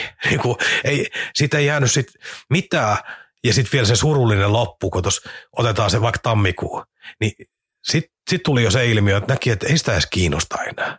Sitä oli hanskat lentänyt nurkkaan ja näki, että ei edes ahista enää ja vain enää kiinnostaa. Joo, siis alkukaudesta, kun pelasi just se, miten kuvailit, niin mä otan tämmöisen adjektiivin kuin härkämäinen. Jos joskus voi käyttää, niin nyt oli todellakin sellainen ja maaleja runnottiin välillä väkisiä, välillä pistettiin komeasti ylänurkkiin ja sun muuta. Mutta sitten tuli eräs ilta Turussa, jossa Persson otti 2 ottelun pelikielon huitamisesta. Tuomas Kiiskinen läksi Ruotsiin. Hansi Löfman sai myös pelikiellon. Ei siinä pelissä, mutta aikaisemmin. Eli Saipalta hävisi sen viikon aikana koko ykkösketju ja Perssonilta hävisi koko kausi. Se oli käsittämätöntä, miten siitä yhteen hetkeen se kulminoitui kaikki. Pitkään Persson puhui sen jälkeen vielä, että häntä ei ne tehopisteet sillä tavalla puhu silloin, kun niitä tuli. Ja sitten senkin jälkeen, kun oli ollut jo useampi matsi ilman pisteitä, niin hän puhui, että ei häntä ne tehopisteet sillä tavalla häiritse, jos ei niitä tule, koska hän tietää, miten hän pelaa, niin niitä tulee sitten, kun hän pelaa hyvin. Mutta sitten kun hän huomasi, että niitä ei tullutkaan, niin sitten hän ei enää pelannutkaan hyvin. Joo, ja tietysti hänethän valittiin kapteenistoon, joka on uudelle ulkomaalaiselle aika harvinainen. Toki täytyy sanoa, että nämä ulkopuolet katsottuna, niin eihän toi Saipan koppi nyt mitään leadershippiä huokunut muutenkaan tuossa itsestään selviä kavereita tuossa iso pinomista valita tyyliin, vaikka mitä tarjoilee jotkut Oulun kärmät, että siellä on ukkoa toisensa jälkeen jokisia ja kukkosia ja pyörälöitä itsestään selviä liidereitä. No kuitenkin hänet valittiin siihen ja totta kai varmaan siihen hapitukseen kuuluu se, että joukkueen voitto on tärkeä ja muuta, mutta kyllähän Persson itsekin tiesi, että maalit on ne, mitä häneltä halutaan ja eihän ole mikään päätyrouhi ja kuitenkin pikkusen raskaalla jalalla ja sellainen pelaajatyyppi, että tehopisteet on se mittari hänelle ja se nyt jäi sinne lokakuuhun kaikki käytännössä. Harmi juttu, kun hänkin oli erittäin mukava persoona kyllä. Sitten on Iso Mustajärvi, Tomi. Joo. Sopimus ensi kaudesta. Tomi on myös sellainen kaveri, mille mulla on ollut vähän vaikeaa löytää paikkaa hänelle, mutta taas tekee töitä hyvin. On Piipposen kanssa kun pelannutkin paljon, niin myös samaan kastiin menee aika pitkälti. Et tällä kaudella yksi asia, mikä Saipaa vaivasi koko kauden, oli nämä kehnot aloitukset, niin siinä Iso Mustajärvi oli loppukautta kohti ainoa, joka sai hommaa paranemaan reilusti. Et Kauho sieltä aika paljonkin aloituksia viimeisen 15 matsin aikana, mutta noin muutoin niin... 49,7 ja oli Vakkari aloitteista paras, mikä kertoo sitten meidän menestyksestä aloitusringissä muuten kaiken. Joo, kyllä. Et paraskin oli alle 50. Joo, pistää miettimään. Minähän herra fanklubiin sinänsä kuuluu. Hän tekee töitä, on oikein sellainen työhevonen perinteisessä mielessä, mutta minusta hän on vähän puukätinen, vähän yksioikoinen. Minä en ole mikään fani ollut ja sitten ikä on 28, että hän on kovan työn kautta pelannut itsensä liikaa. Mutta kun hän on just tällaisessa roolissa, itse toivoisin, että tuossa roolissa olisi sellainen 21-20 kaveri, minkä uranäkymä on vielä jotain muuta. Kyllä, ja sitten hyökkääjistä huonoin plus-miinus lukema, miinus 17. Et siinä on paljon sillä tavalla kysymysmerkkejä, mutta ehkä Iso Mustajärvessäkin on se, että jos toi joukkue pelaisi vähän paremmin, niin se nostaisi taas Tomin tasoa. Että hän ei niin kuin yksinään omassa pelissä sitä pysty välttämättä tekemään. Mutta tilastot on aina vähän, varsinkin toi plus-miinus, niin kyllä ne vähän ilkeältä näyttää. Mutta se pitää kyllä taas sanoa Tomista, että kyllä hän töitä tekee. Että siitä ei niin kuin se jää siis pois. Siis hän on hirveällä duunilla raivannut tiesä tuonne ja hän edelleenkin niin kuin kunnioittaa sitä. Mutta jotenkin tuntuu, että se potentiaali on niin kuin ihan maksimeissaan nyt, että niin kuin tai potentiaali, vaan siis se suoritus on niin lähellä kattoa nyt, että tuosta ehkä enempää on irrotettavissa enää. Ei tarvikaan, jos vaan saatun puolustuspelaamisen vähän parempaan kuntoon ensi kaudella. Sitten oli kapteenimme Helmeri Kaksonen, jonka kausi oli äärettömän vaikea. Nyt minä pääsen heittämään tähän väliin. Unohtui joku pikkukaveri. Kuka meillä unohtui? Tomas Chaborski. Oho. no otetaan se Chaborski ensin. Otetaan Chaborski ensiksi, kun on yritetty nyt numerojärjestyksessä mennä. Mä oon kirjoittanut... Oli se minunkin lapuilta. No niin, joo. Alkaa olla kiire vissiin. Mä laitoin tuohon, että huippukausi kehnossa joukkueessa, joka tarkoittaa sitä, että vaikka Chaborskikin vähän hävisi ne tehopisteet loppukautteen, mutta kyllähän se nyt, herran jumala mikä määrä töitä kultakypärä tekee joukkueessa. Aivan upea persona kentällä. Yksi aivan älyvapaa taklaus Vaasassa, siitä 5 peliä. Pyttyy, muuten kausi oli kaikilla tavoilla parempi kuin odotin. Et pidin häntä vähän sellaisena, tai minulla oli jäänyt kuva niin kuin Tapparasta Hifkistä, vähän taiteilija makoilee ja ei oikein aina huvita, mutta hänhän huokui siis johtajuutta. Hän oli niitä harvoja kavereita, jotka kiukutteli joukkuekavereillekin ja nimenomaan sellainen niin kuin vaatimustason kautta. Ja hän teki paljon töitä ja pelasi joukkueelle, että olin niin kuin vähän väärin asennoitunut, tai mitä väärin asennoitunut, mutta oli ennakko-odotus oli jotenkin sellainen, että hän tulee tuosta parin vuoden tilin tekemään, kun ei kärkiseuroista ehkä avautunut enää paikkaa. Nyt saa hyvän tilin Saipasta ja muuta, mutta kyllä hän laittoi itsensä likoon ja pelasi yhtä taklausta lukuun ottamatta, niin aivan helvetin hyvän kauden. Joo, oli siis johtava pelaaja. Oli. Ja eikä pelkästään se, että mä oon aikaisemminkin maininnut siitä, että Chabo oli just se, joka oli aina pelin jälkeen äänessä. Aina siellä polkemassa kuntopyörää, kertomassa joukkuekaverille, että meidän pitäisi pelata näin, pitäisi pelata näin. Toki onko hän aina oikeassa, se on eri asia, mutta kuitenkin se, että ottaa sen johtajan roolin siellä myös pukukopissa. Ja se taklaus, mistä mainitsit, niin sekin oli yksi semmoinen, mistä hän otti sen tavallaan todella nöyrästi vastaan ja sanoi, että hän ei enää ikinä halua missata yhtään peliä tollasen takia. Että ei siitäkään lähtenyt mitään kiukuttelemaan, ainakaan julkisesti niin kuin ei pidäkään, ja sanoi oppineensa läksynsä ja nyt keskitytään pelaamiseen. Se, mitä hän joskus kiukutteli, kun puhuttiin tästä vaatimustasosta, niin näitä juttuja oli useamman kerran, esimerkiksi joku Veeti Vainion viivapelaaminen, kun kiekot ei osu ikinä maaliin kohti, niin oli Chaborskia ainakin loppukaudesta alkoi jossain kohtaa kulma keittämään, että oli Veetille mennyt useammankin kerran palautteet, että yritä saada se kiekko sinne maalille, mutta ei ollut ihan viesti mennyt perille. Mutta tavallaan toi on hyvä, että vaaditaan asioita, koska hän itse asettaa oman standardin niin korkealle. Se on eri asia, jos teet itse paskaa työtä ja vaadit muilta, niin sehän ei ole uskottavaa millään tavalla. Joo, ja se nimenomaan Chaborskissa se, että ei pelkästään se, että sulla on kultakypärä päässä, mutta kun kaikki näkee sen, että kaveri painaa duunia ihan loppuun asti ja ihan koko aika. Ja sättii itselleen kyllä silloin, kun pelaa huonosti jonkun tilanteen, ja sättii myös muita, mutta se on myös sellainen asia, minkä varmasti sen joukkueen sisällä noi pelaajat ymmärtää, että ei ne niin herkkänahkaisia ne ole, että jos siellä nyt pelin aikana tulee jotain tollaisia, niin moni voi äkkiä katsoa, että se olisi merkki siitä, että on huono joukkuehenki, mutta mun mielestä nimenomaan se ei ole. Ei ole.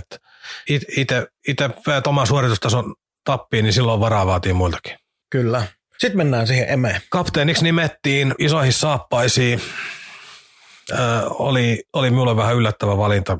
Emenkin tunnen, niin kuin sinäkin, tosi pitkältä ajalta. Vähän sellainen kiltti kaveri ollut aina niin kuin olemukseltaan, mutta sitten on taas urheilijana tosi tunnollinen ja on hauska ja mukavaa, sosiaalinen ja kaikkea. Mutta sitten tähän kauteen tuli loukkaantumista ja kaiken näköistä muutakin sääläämistä ja joukkueelle ei mennyt ja oli lappukohua ja oli turbulenssia kauheasti. Mieluun, että oli Emelle niinku henkisesti varmaan todella raskas kausi. Joo, 37 matsia ja jotenkin vähän Emessä taas näytti siltä, että jos Koho sanoi silloin, kun kapteenin seistä luopui, että halusi niinku vähän vapauttaa energiaa omaan pelaamiseen ja sun muuteen, niin nyt musta tuntui siltä, että kaksoiselle se C-merkki oli kohtalaisen raskas, että se taas vei energiaa Emeltä. Varmasti näin. Ja sitten tietysti kun ei ole liigajoukkueen kapteenina ollut ensimmäistä vuotta ja peli ei käy, niin kyllä se paine tuntuu hartioilla ihan väkisin, ettei niin kovaa päästä jätkää olekaan, ettei ei hetkauttaisi.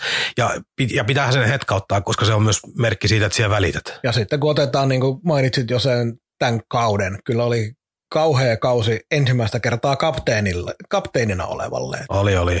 Että emme on hyvä sellainen 20-30 pinnan hyökkää, kun kaikki menee oikein, pysyy terveenä ja rooli löytyy jostain kakkoskentän laidasta tai kolmoskentästä.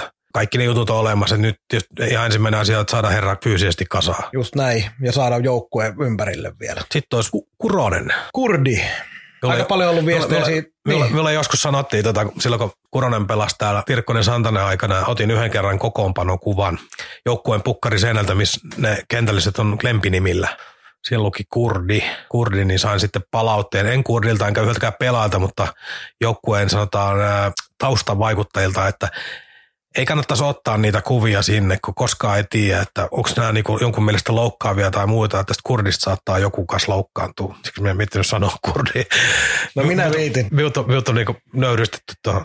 No joo, loukkaantujalla on vastuu mun mielestä tässä tilanteessa. Ilmeisesti ei ole jatkamassa, tämmöisiä huhuja on aika paljon kuulunut. On kuulunut pitkään. Mua harmittaa sen. Mä tiedän sen, että sosiaalisessa mediassa ja muutenkin ei arvosteta paljon Kurosta ja pidetään puukätenä, jos nyt ei Kuronen mikään samettikäsi olekaan. Ja jotenkin se työmäärä, mitä Kuronen tekee ja se, mitä se luistelullaan pystyy tekemään kentällä silloin, kun peli kulkee, niin se jotenkin jää varjoon monelta. Et musta on semmoinen pieni Kuros-fani olemassa kyllä. Siis samettikäsi se ei ole, mutta sekin varmaan muistat vuosien varrella tilanteet, Kurosella on siinä laukauksia tai jännää, kun välillä tuntuu, että se vetää niitä ihan super Patrick Laines niin rannelaukauksia, jostain hyvät ei puolesta kentästä. Niin kuin, siis joku ihminen kutipotentiaali siellä on. No se on eri asia. Elää vahvasti työn kautta, aivan hirvittävää tekee töitä. Sitten se väli menee yli, niin kuin tänä vuonna oli tämä legendaarinen 3 korkeammailla 2 minuuttista yhteen erää tapahtuma, kun just sitä edellinen peli oli ollut, eikö se oli just edellinen peli ollut Kuopiossa, kun hän pelasi ykköskentän laidalla aivan fantastisen peli ja keräsi kehut ja sitten tullaan kotikaukaloa ja tapparapeli.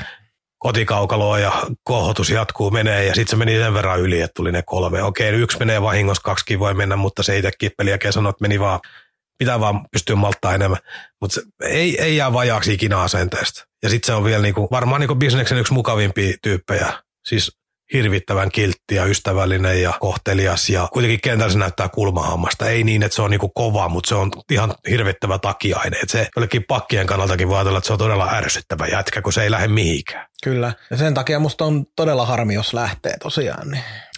On minustakin. Ei ole korvaamaton pelaaja, mutta tällä on myös niin pitkä historia Saipan kanssa, että se jotakin myös lämmittää, että se on eri asiaa tuoda ulkopuolelta samanlainen. Joo, siis nimenomaan se on, kun meillä näitä omia kavereita ei kauheasti ole, niin Kurosessa on jotain sellaista saipalaisuutta, kun aika usein kysytään, että mitä se saipalaisuus on, mikä tekee Saipassa Saipan, niin Kuronen mun mielestä nimenomaan kuuluu siihen kastiin, joka määrittelee sitä, mitä saipalaisuus on. Sitten joku sanoo, että okei, ai puukäsiä, jotka ei osaa tehdä maaleja, mutta joka tapauksessa kyllä, no se tuli jo sanottua, harmittaa jos lähtee ja ilmeisesti aika vahvasti tämmöinen tieto olisi. Sitten on Ville Vainikainen. Hienoa, että palasi takaisin. Vähän samoja sanoja kuin Kurosen kohdalla. Äärettömän kovaa tekee töitä. Täysin tinkimätön niin työmoraalisena mitään. Vähän yksulotteinen, että just käsiä ei kauheasti ole, mutta kroppaa on aika paljon. Voisi olla vielä vähän ilkeämpikin.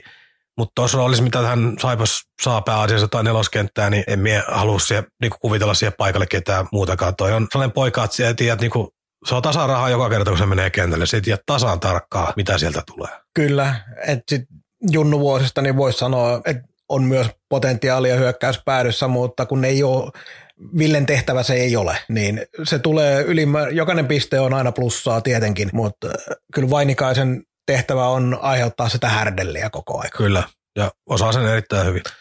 Ja sitten minun listan viimeinen on legendaarisen Dante Salituro, josta ei tarvitse enempää pyöritellä 3 peliä. Ja hänessä oli vähän kuin Forslund, että ensimmäisen pelin ensimmäinen erä näytti jo se, että nyt oli ihan väärä paikka.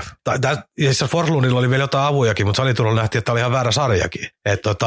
Sanotaan, että siellä oli sometiimi heitti vähän nokkelaa saliakia vai mitä siellä oli ollut kuvassa, niin sanotaan, että Dante Salituro oli aika kallis somepäivitys, kun otetaan huomioon lentoliput ja muut. Joo, musta tuntuu siltä, että kun kummeli on mulle aika rakas asia, niin musta tuntuu, että siellä saattoi Saipan valmennuksessakin olla niiden 3 pelin aikana jossain vaiheessa semmoinen tilanne, että sanottiin Saliturulle, että juuduu jotakin, en mä sulle turhasta maksa.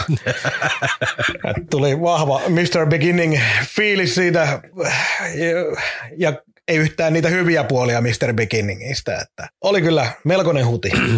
Henri Pitkänen Ylellä nykyisin töissä oleva toimittaja heitti Twitterissä silloin jossain kohtaa, kun Salituro lähti, että tästä tulee loistava baaripähkinä kysymys tästä Saliturosta, että nämä on näitä kavereita, jotka suuri yleisö unohtaa, mutta sitten nämä knoppi-ihmiset niin käy kaivelemaan, että kuka se oli silloin pelas. Niin joo, kyllä, just näin. Eli pieni anti baarivisoihin Saipaan liittyen. Kyllä. Oliko meillä pelaajat nyt sitten siinä? Oli. Ei muuta kuin siirrytään sitten eteenpäin. Kaukaan pääty.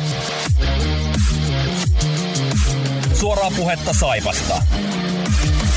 Ja sitten breaking news, nimittäin kun ollaan nauhoittamassa Kaukaa päätyä, niin saadaan aivan tuoretta tietoa. Saipa on julkaissut sopimuksia maanantaina ja tuoreita soppareita ovat seuraavat henkilöt, eli Jimi Jalonen 2 vuoden jatkosopimus ja Mikke Saari 1+1 optio vuodella.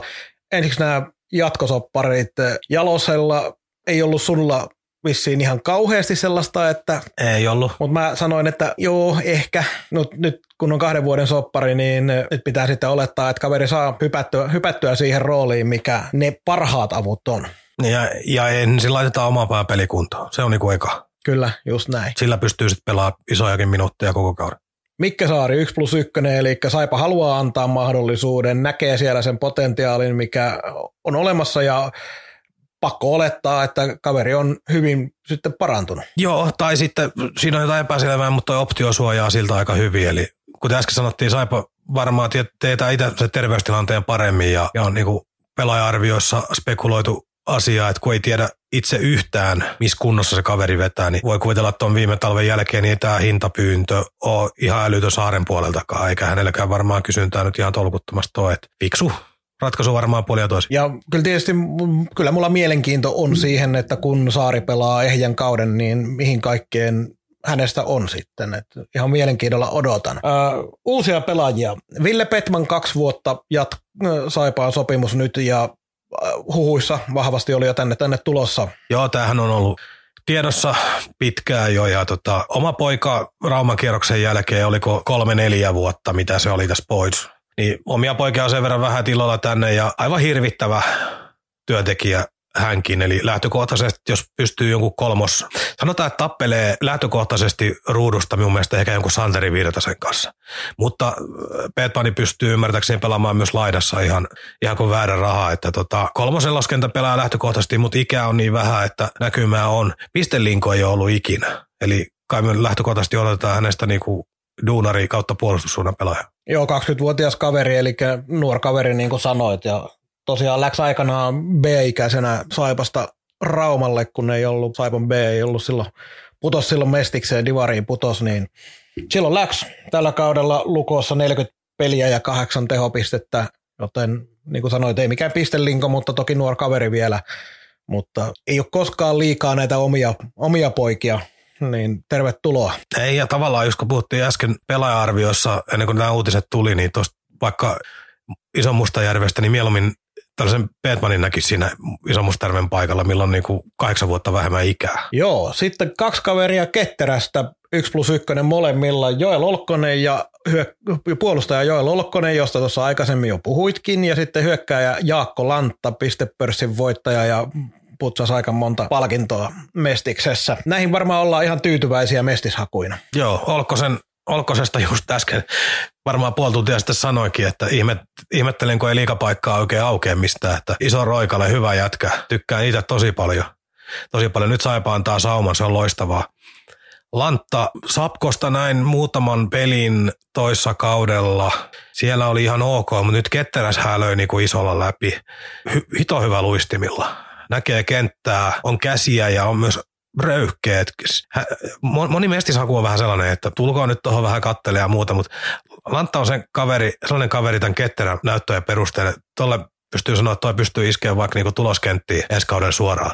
Toi on tosi hyvä jätkä kiekollisena ja luistin liikkuu. Et hyvä haku ja ymmärsin, että se oli KK, mikä oli kasvattaja seurakaan ja oli jo esimerkiksi ollut perässä ja muuta. Et Lantalle iso peukku ja omat odotusarvot on isot, että tulee tehosta, tulee niinku tulosta jo ensi kaudella.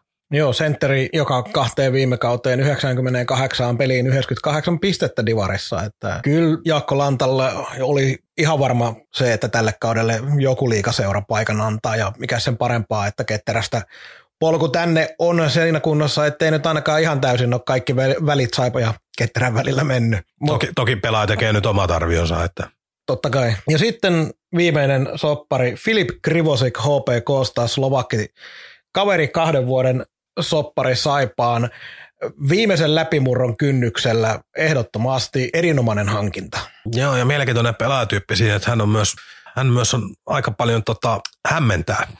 Siellä on, jos ei nyt ihan väärin muista kaveri, niin Iso roikalle näyttänyt pistepotentiaalia, mutta on myös aika paljon ilkeyttä mukana. Että sanotaan, että pystyy pelaamaan monessa eri kentässä, pystyy monessa eri roolissa. Kai se lähtökohtaisesti ykkös-kakkoskentän kaveri on. Voisin kuvitella, siis 193 senttiä, 94 kiloa, eli iso kaveri, niin kuin sanoit, tällä kaudella 57 peliä ja 23 tehopistettä. Eli nousu HPK:ssa, oikeastaan HPK on kasvattanut sen liigatasolle, joten tällaisia pelaajia nähdään aika usein nimenomaan toiseen suuntaan Saipasta poispäin, niin on sikälikin mun mielestä sellainen ihan mielenkiintoinen, kuinka paljon sitten on Tomas Chaborskilla näppisä pelissä tässä näin. Niin, minulle tuli ekana mieleen, että tuosta saisi ihan mielenkiintoisen kentän Chaborski ja tämä herra ja vaikka Jarno Koskiranta keskelle, niin siinä olisi ihan mielenkiintoinen. Jaa, huhuja edelleenkin. Pidetään Koskirannan huhua pinnalla. Pidetään.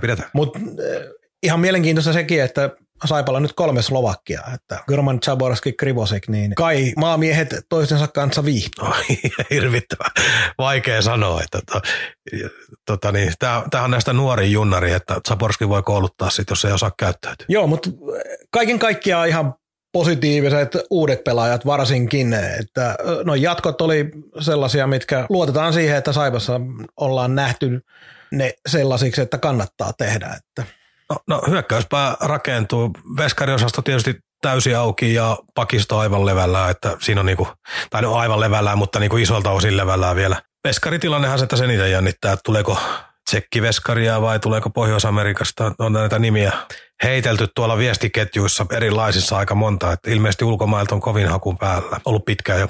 Joo, tämä on sama, mitä itsekin olen kuullut, mutta suunta on vielä vähän niin kuin hakusessa, että mistä tulee. Mutta jees, se näistä soppareista ja sitten mennään virusasioihin. Tämä on Kaukaan pääty podcast, joka ei kumartele, vaan jolle kumarretaan. Ja ollaan aika paljon saatu jo aikaa tuhreutumaan, joten otetaan tämä viimeinen osio kohtuu nopeasti. Virus tuli ja pisti koko yhteiskunnan sekaisin koko maailmassa ja samalla myös vähän tämä asia koskee urheiluakin ja kausi päättyi SM-liigassakin ennen viimeistä matsia, kun pelaajatkaan ei enää oikeastaan suostunut pelaamaan. Taloudelliset vaikutukset, ne tulee olemaan aivan hurjat kaiken kaikkiaan ja se koskee tietysti myös liigaseuroja. Ja se, mikä tuossa noin on ymmärtänyt, niin jonkin verran yrittänyt ottaa selvää, niin esimerkiksi SM-liigan kuluista iso osa kuitataan pudotuspelituotoista yleensä, kuten esimerkiksi tuomaripalkkiot, niin tällä hetkellä sitten ilmeisesti seurat joutuu omalle rahasäkilleen menee tämän kanssa. Niin, no se ei tiedä ton paremmin. Minä en tota puolta tiedän, että siis totta kai pudotuspelien tulot, kun ne menee välijäristä, pronssipelistä finaaleista menee liikalle, josta sitten jyvitetään alaspäin. Niin se on hirvittävän iso tulonmuodostus, mutta jos ihan ensin ottaa jääkiekon ulkopuolelle, niin täällä on ihan kriisissä salibändijoukkueita, koripallojoukkueita, mestisjoukkueita. Ne kaikki ne, jotka oli niin menestysnäkymää johonkin ja keväällä oli laskettu jotain pudotuspelituloja, niin ne jää ikuisesti saamatta, niitä ei paikkaa enää mikään. Sitten se toinen juttu, tuolla on kesälajit, joiden piti alkaa huhti-toukokuun vaihteessa, jalkapalloa, pesäpalloa. Nyt se on edetty jo kesäkuulla ja tappiot on aivan järkyttävät. Siellä tulee konkursseja vuoden varmasti. Ja se, että nämä siirtyy, niin ei ole edes se iso ongelma. Iso ongelma on se, että jos tiedettäisiin, että ne varmasti alkaa 1.6., kuten esimerkiksi vaikka pesäpallo on laittanut, niin sehän auttaisi selviämään. Sitten se voisi jo jotain budjetoida, mutta nyt on ihan hämärää tämän koronan kanssa, että kukaan ei tiedä missä tilassa yhteiskunta on. No, me tiedetään aika hyvin nyt, että missä tilassa tämä tulee olemaan huhtikuussa, mutta missä kunnossa se on toukokuussa tai kesäkuussa. Tai edes sitä, että pelataanko pitsiturnausta elokuussa täydelle hallille, saako silloinkaan järjestää vielä mitään. Tai Ville Kohon 8.8. juhlapeli, niin onko se sellainen tilaisuus, että sinne saa ottaa väkeä? Kukaan ei tiedä. Ja mitä tämä nyt sitten esimerkiksi Saipan kohdalla, niin tiedän itse asiassa tästä jotain senkin takia, että on töissä firmassa, joka sponsoroi urheilua laajasti jääkiekon liigasta lähtien eri lajeihin, niin onhan meilläkin kaikki neuvottelut seis. Et kun ensin jokainen yrittäjä yhteistyökumppani niin pyrkii ensisijaisesti pelastamaan oman yrityksensä, sen talouden ja työpaikat ja kaikki muut. Ja nämä sponsoroinnit ja muut tulee sitten siellä kohtaa, kun tilanne selkenee. Ja jos tämä menee nyt tuonne pitkälle kesää, niin Saipa ja muut, niin niiden yhteistyökumppanisopimuksen määrä on ihan katastrofaalisen huono. Ja toinen juttu on se, että vaikka on ajoissa tehty soppareita, vaikka Saipa tai Lukko tai ihan mikä vaan, niin siellä on myös yrityksiä, jotka tulee menee konkurssiin, että sieltä saa niistä tehdystäkään sopimukset ikinä sitä rahaa. Ja Markkanenhan sanoi nyt eilen Etelä-Saimaan verkossa olleessa haastattelussa, että esimerkiksi uusien pelaajasopimusten tekeminen on nyt täysin seis. Ja sehän on täysin ymmärrettävää, koska jos sulle mitään hajuu tulevista tuloista, niin et siellä nyt voi mitään tehdäkään. Ja tämä on käänteisesti vielä sellainen haasteellinen juttu, että jos sulla on nyt porukka pahasti levällään, että sulla on vähän pelaajasopimuksia, niin sehän on itse asiassa sulle etu. Mitä enemmän sä oot tehnyt sen normaalin markkinatilanteen mukaisia pelaajasopimuksia talvella, niin sulla voi olla syksyllä niiden kanssa lirissä. Nyt jos sulla on paljon aukkoja täytettävänä, niin nyt on niin kuin joukkueiden markkinat. Nyt ei pelaajat pääse vinguttamaan. Ne voi olla, että kesällä pelaat taistelee siitä, että löytyy edes joku, joka maksaa pelaamisesta. Tämä on niin hurjaksi tämä tilanne mennyt. Ja sitten Saipahan ei ole tietysti, kun Saipa on osakeyhtiö, niin yhtään sen kummempi osapuoli tässä kuin mikä tahansa heidän yhteistyökumppaninsa. Että siellä on ravintola, en tiedä onko valtiovalta nyt virallisesti käskenyt jo laittaa kiinni tänään maanantaina tai viimeistään ehkä tiistaina, kun tämä julkaistaan, niin voi olla ilmoittanut niin ravintolatoimelle YT, toimistolla kun ei käy kauppaa eikä kukaan osta mitään, niin sinnekin harkittava YT:tä, mikä on pelaajasopimusten tilanne. Pelaajasopimuksethan on määräaikaisia, niin niiden pelaajien lomauttaminen ei käynyt vanhaa aikaa, mutta viime viikolla tuli vähän poikkeustilaan liittyviä lakeja. Nyt periaatteessa määräaikaiset sopimuksetkin pystyt lomauttamaan. Jos joukkue menee tilanne liikasta tosi tiukalle, niin kesällä pistetään palkanmaksuun seis. Tähän on menty jo esimerkiksi jalkapallon puolella on keissejä ja pesiksen puolella on keissejä, että palkanmaksu on lopetettu, koska he eivät voi harjoittaa ammattiansa. On kielletty kokoontuminen, pelaaminen ja yhdessä harjoittelu.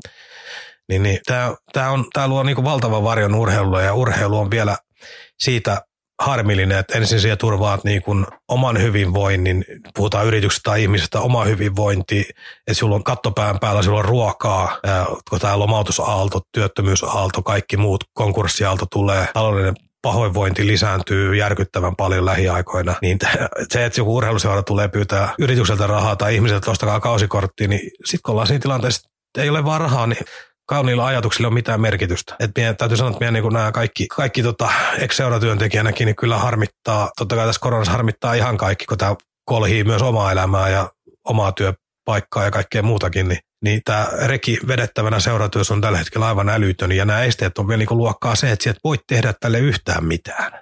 Minä tuun tarjoamaan firmalle X vaikka Saipan myyjänä, että tuossa on laitamainos ja vähän aitioa ja muuta ja 20 000, niin samaan aikaan se kaveri on lomauttamassa väkeä sieltä, kun on liikevaihto kuoliko seinää vaikka ravintolalla. Ja sulla ei ole mitään näkymää, että saat siellä avata ravintola vaikka seuraavaan 2 kuukauteen. Niin kyllä siinä voi Saipan myyjille sanoa, että ihan oikeasti, palatkaa joskus. Joo, siis se on nimenomaan se, mitä sanoit tuon, että ei ole mitään epäselvyyttä siitä, etteikö putoa ihan puhtaasti sponsorifirmoja pois kokonaan, jotka on saattanut isollakin rahalla tukea aikaisemmin Saipaa tai mitä tahansa urheiluseuraa. Totta kai tämä, niin kuin sanoit, kaikkea koskee. Mutta kun otit tuon jalkapallo-pesäpallo, niin se on nimenomaan yksi niillä karseimmista tilanteista, kun on todella vaikea uskoa, että kun nyt on kaikki seis ja koko aika valmistellaan kovempia rajoitustoimia, niin on vaikea uskoa, että parin kuukauden päästä tuolla olisi 4 000–5 000 ihmistä yleisössä jossain kesälajeissa. Et se on niin absurdi näkemys, että ne on lipputulojenkin kanssa aivan lirissä nuo kesäjoukkueet. No esimerkiksi erään pesäpalloseuran johtajan kanssa soittelin viime viikolla. Sanotaan, että pelaa superpesiksi, mutta ei liity Imatraan, eli ei vanhan työnantajan asioista en puhu. Niin sanoo, että jos heilläkin on niin menobudjetti edustusjoukkueella sellainen 300 000 350 000 vuodessa, niin toukokuun pelit, kun jää pelaamatta, sponsorinäkyvyys laskee, vippitila tyhjäksi siksi aikaa muuta, niin sanoo, että siinä lähtee sellainen 100 000 pelimerkkejä kävelee, jota se et pysty loppukesällä tekemään. Ja sulla on kuitenkin kaikki sopimukset, pelasopimukset tehty viime syksynä sellaiseen aikaan ja sellaisella arvolla, että tämä maailma pyörisi niin kuin normaalisti.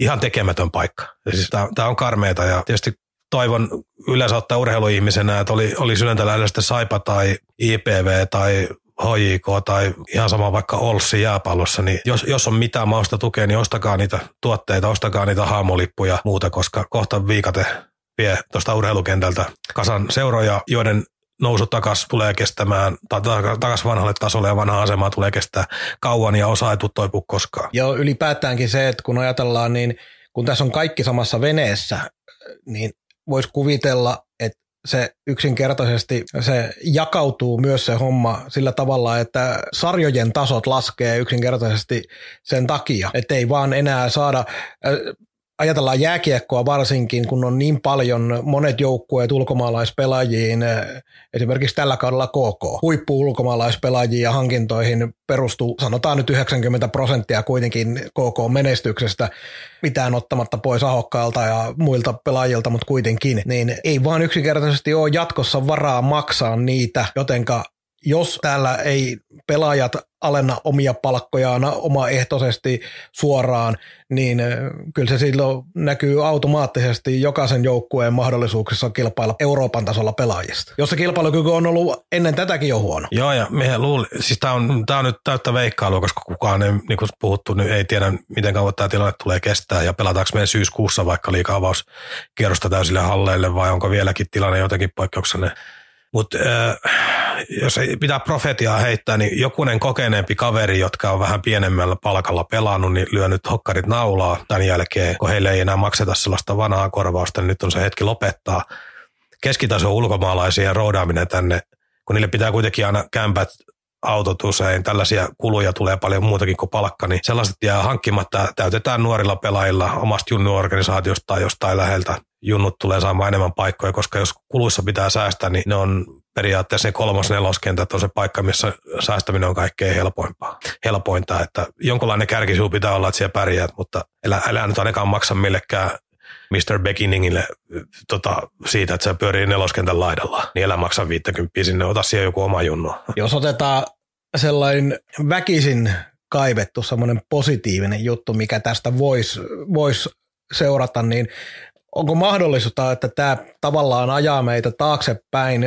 vähän niin kuin siihen aikoihin, kun oli enemmän sitä oman kylän joukkueen fiilistä, koska nyt kun ihmiset on herännyt ympäri somea, on nyt nähty, miten ihmiset on kuitenkin herännyt siihen, että yritetään omaa seuraa tukea ja näin, niin tulisi enemmän sitä oman kaupungin joukkueen fiilistä, kun ollaan kaikki oltu mukana tukemassa seuraa, että se pääsee sen vaikean ajan yli ja ylipäätään varmistaa se, että on olemassa. Ja tähän samaan hengenvetoon mä haluan myös puhua siitä, kun on mekin oltu hyvin kriittisiä valmennusta kohtaan ja moni on huudellut tuolla noin ihan oikeutetusti mun mielestä, että en osta kausikorttia, koska jos Lehterä jatkaa ja kaikkea tällaista, niin nyt on semmoinen hetki, että ihmisten pitäisi unohtaa täydellisesti se tilanne, kuka Saipan valmentaja on tai kuka, koska yksikään valmentaja, pelaaja, kukaan ei ole seuraa isompi. Ja nyt pitäisi ihmisten, jos on mahdollista, kenenkään ei pidä tehdä mitään sellaista, mikä oman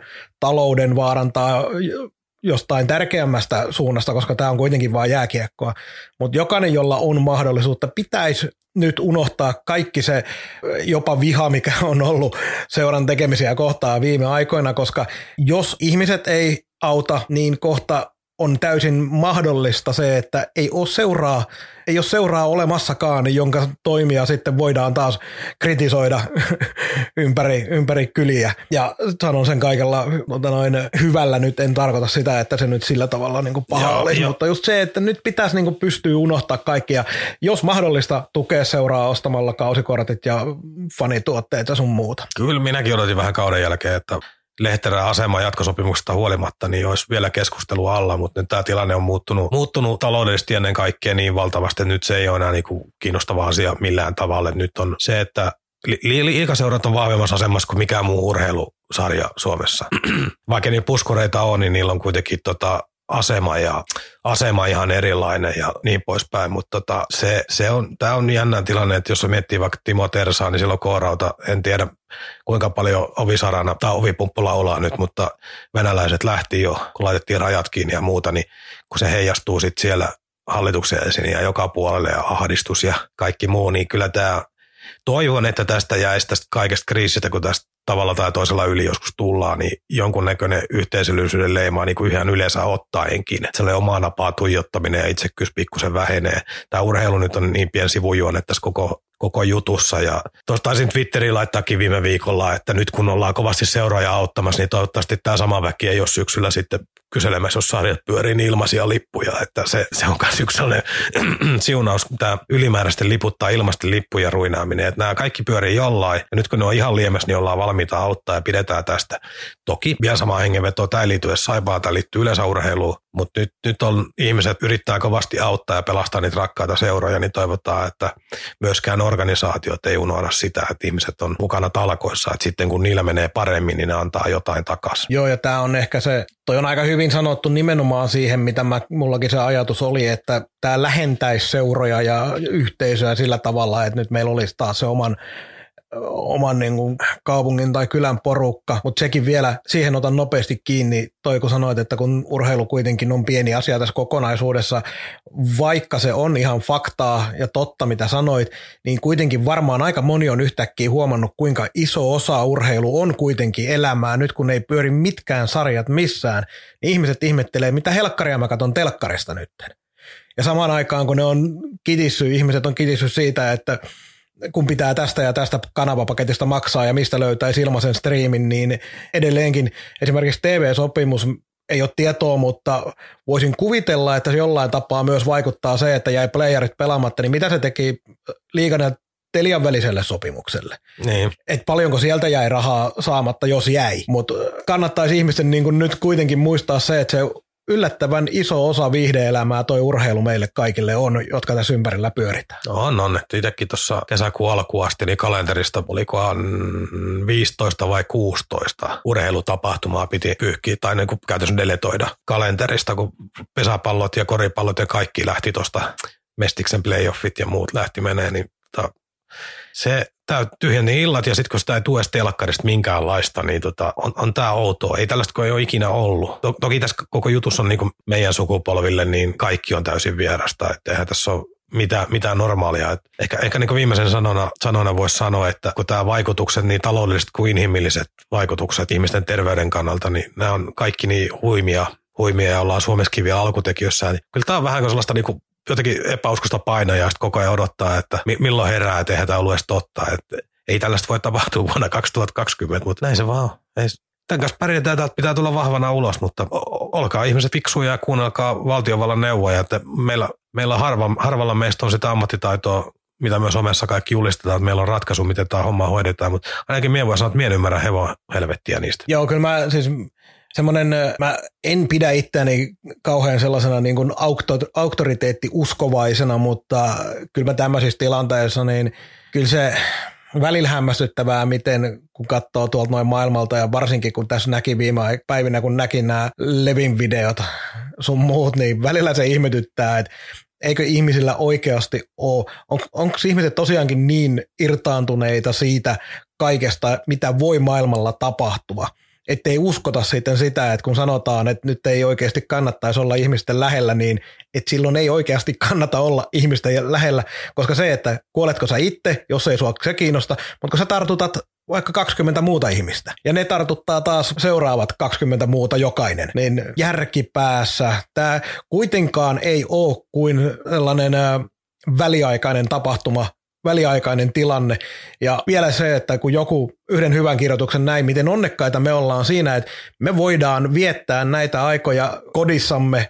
Meillä riittää ruokaa, meillä riittää niin kuin lämpöä, meillä on kaikki tämä tilanne. Ihan jokainen Suomessakaan ei ole niin onnekas tietenkään, mutta kun ajatellaan maailmalla monia maita, missä ei todellakaan ole samanlaiset olosuhteet kuin meillä, niin meidän pitäisi nyt pystyä välillä, niin kuin, ei se ole niin kauheata, että me ollaan välillä 4 seinän sisällä muutama viikko tai kuukausi. Tämä on hyvinvointivaltion ongelmia, että opitun elintason ongelmia. Me tuossa yhden kaverin kanssa juteltiinkin vähän, että meillä on jostain koronakriisin aikana, kun keskitytään pääasiassa itseemme, niin ei ole paljon Afrikasta puhuttu, mutta auta armias, kun niissä terveydenhuolto-olosuhteissa sillä perussairausten tasolla ja siinä nälähdässä muuta, kun se korona sinne piskaa, niin se menehtyneiden määrä tulee olemaan hurjaa. Toki länsimaita varmaan siinä kohtaa kiinnostaa mikään muu kuin se, että saadaan oma talous pyöriä. Joo, näin se vähän tuppaa olemaan. Tähän nyt loppuun ei etsitä mitään kaskuja. Yrittäkäähän ihmiset pysyä turvassa. Me jatketaan 2 viikon päästä olettaen, että ollaan molemmat siinä kunnossa. Ja eiköhän me olla, koska olemme viisaita ihmisiä, jotka uskovat viranomaisten suosituksia ja määräyksiä. Vai mitä, Mikko? Niin, taas me ollaan just niitä, jotka on niin kuolemattomia, että ei tämä meitä koske kuitenkaan. Ehkä ei kuitenkaan. Hyvä, kiitos kaikille mukana olleille ja moi moi. Moi moi. Kuuntelit Kaukaan pääty podcastin. Suoraa puhetta Saipasta taas 2 viikon kuluttua.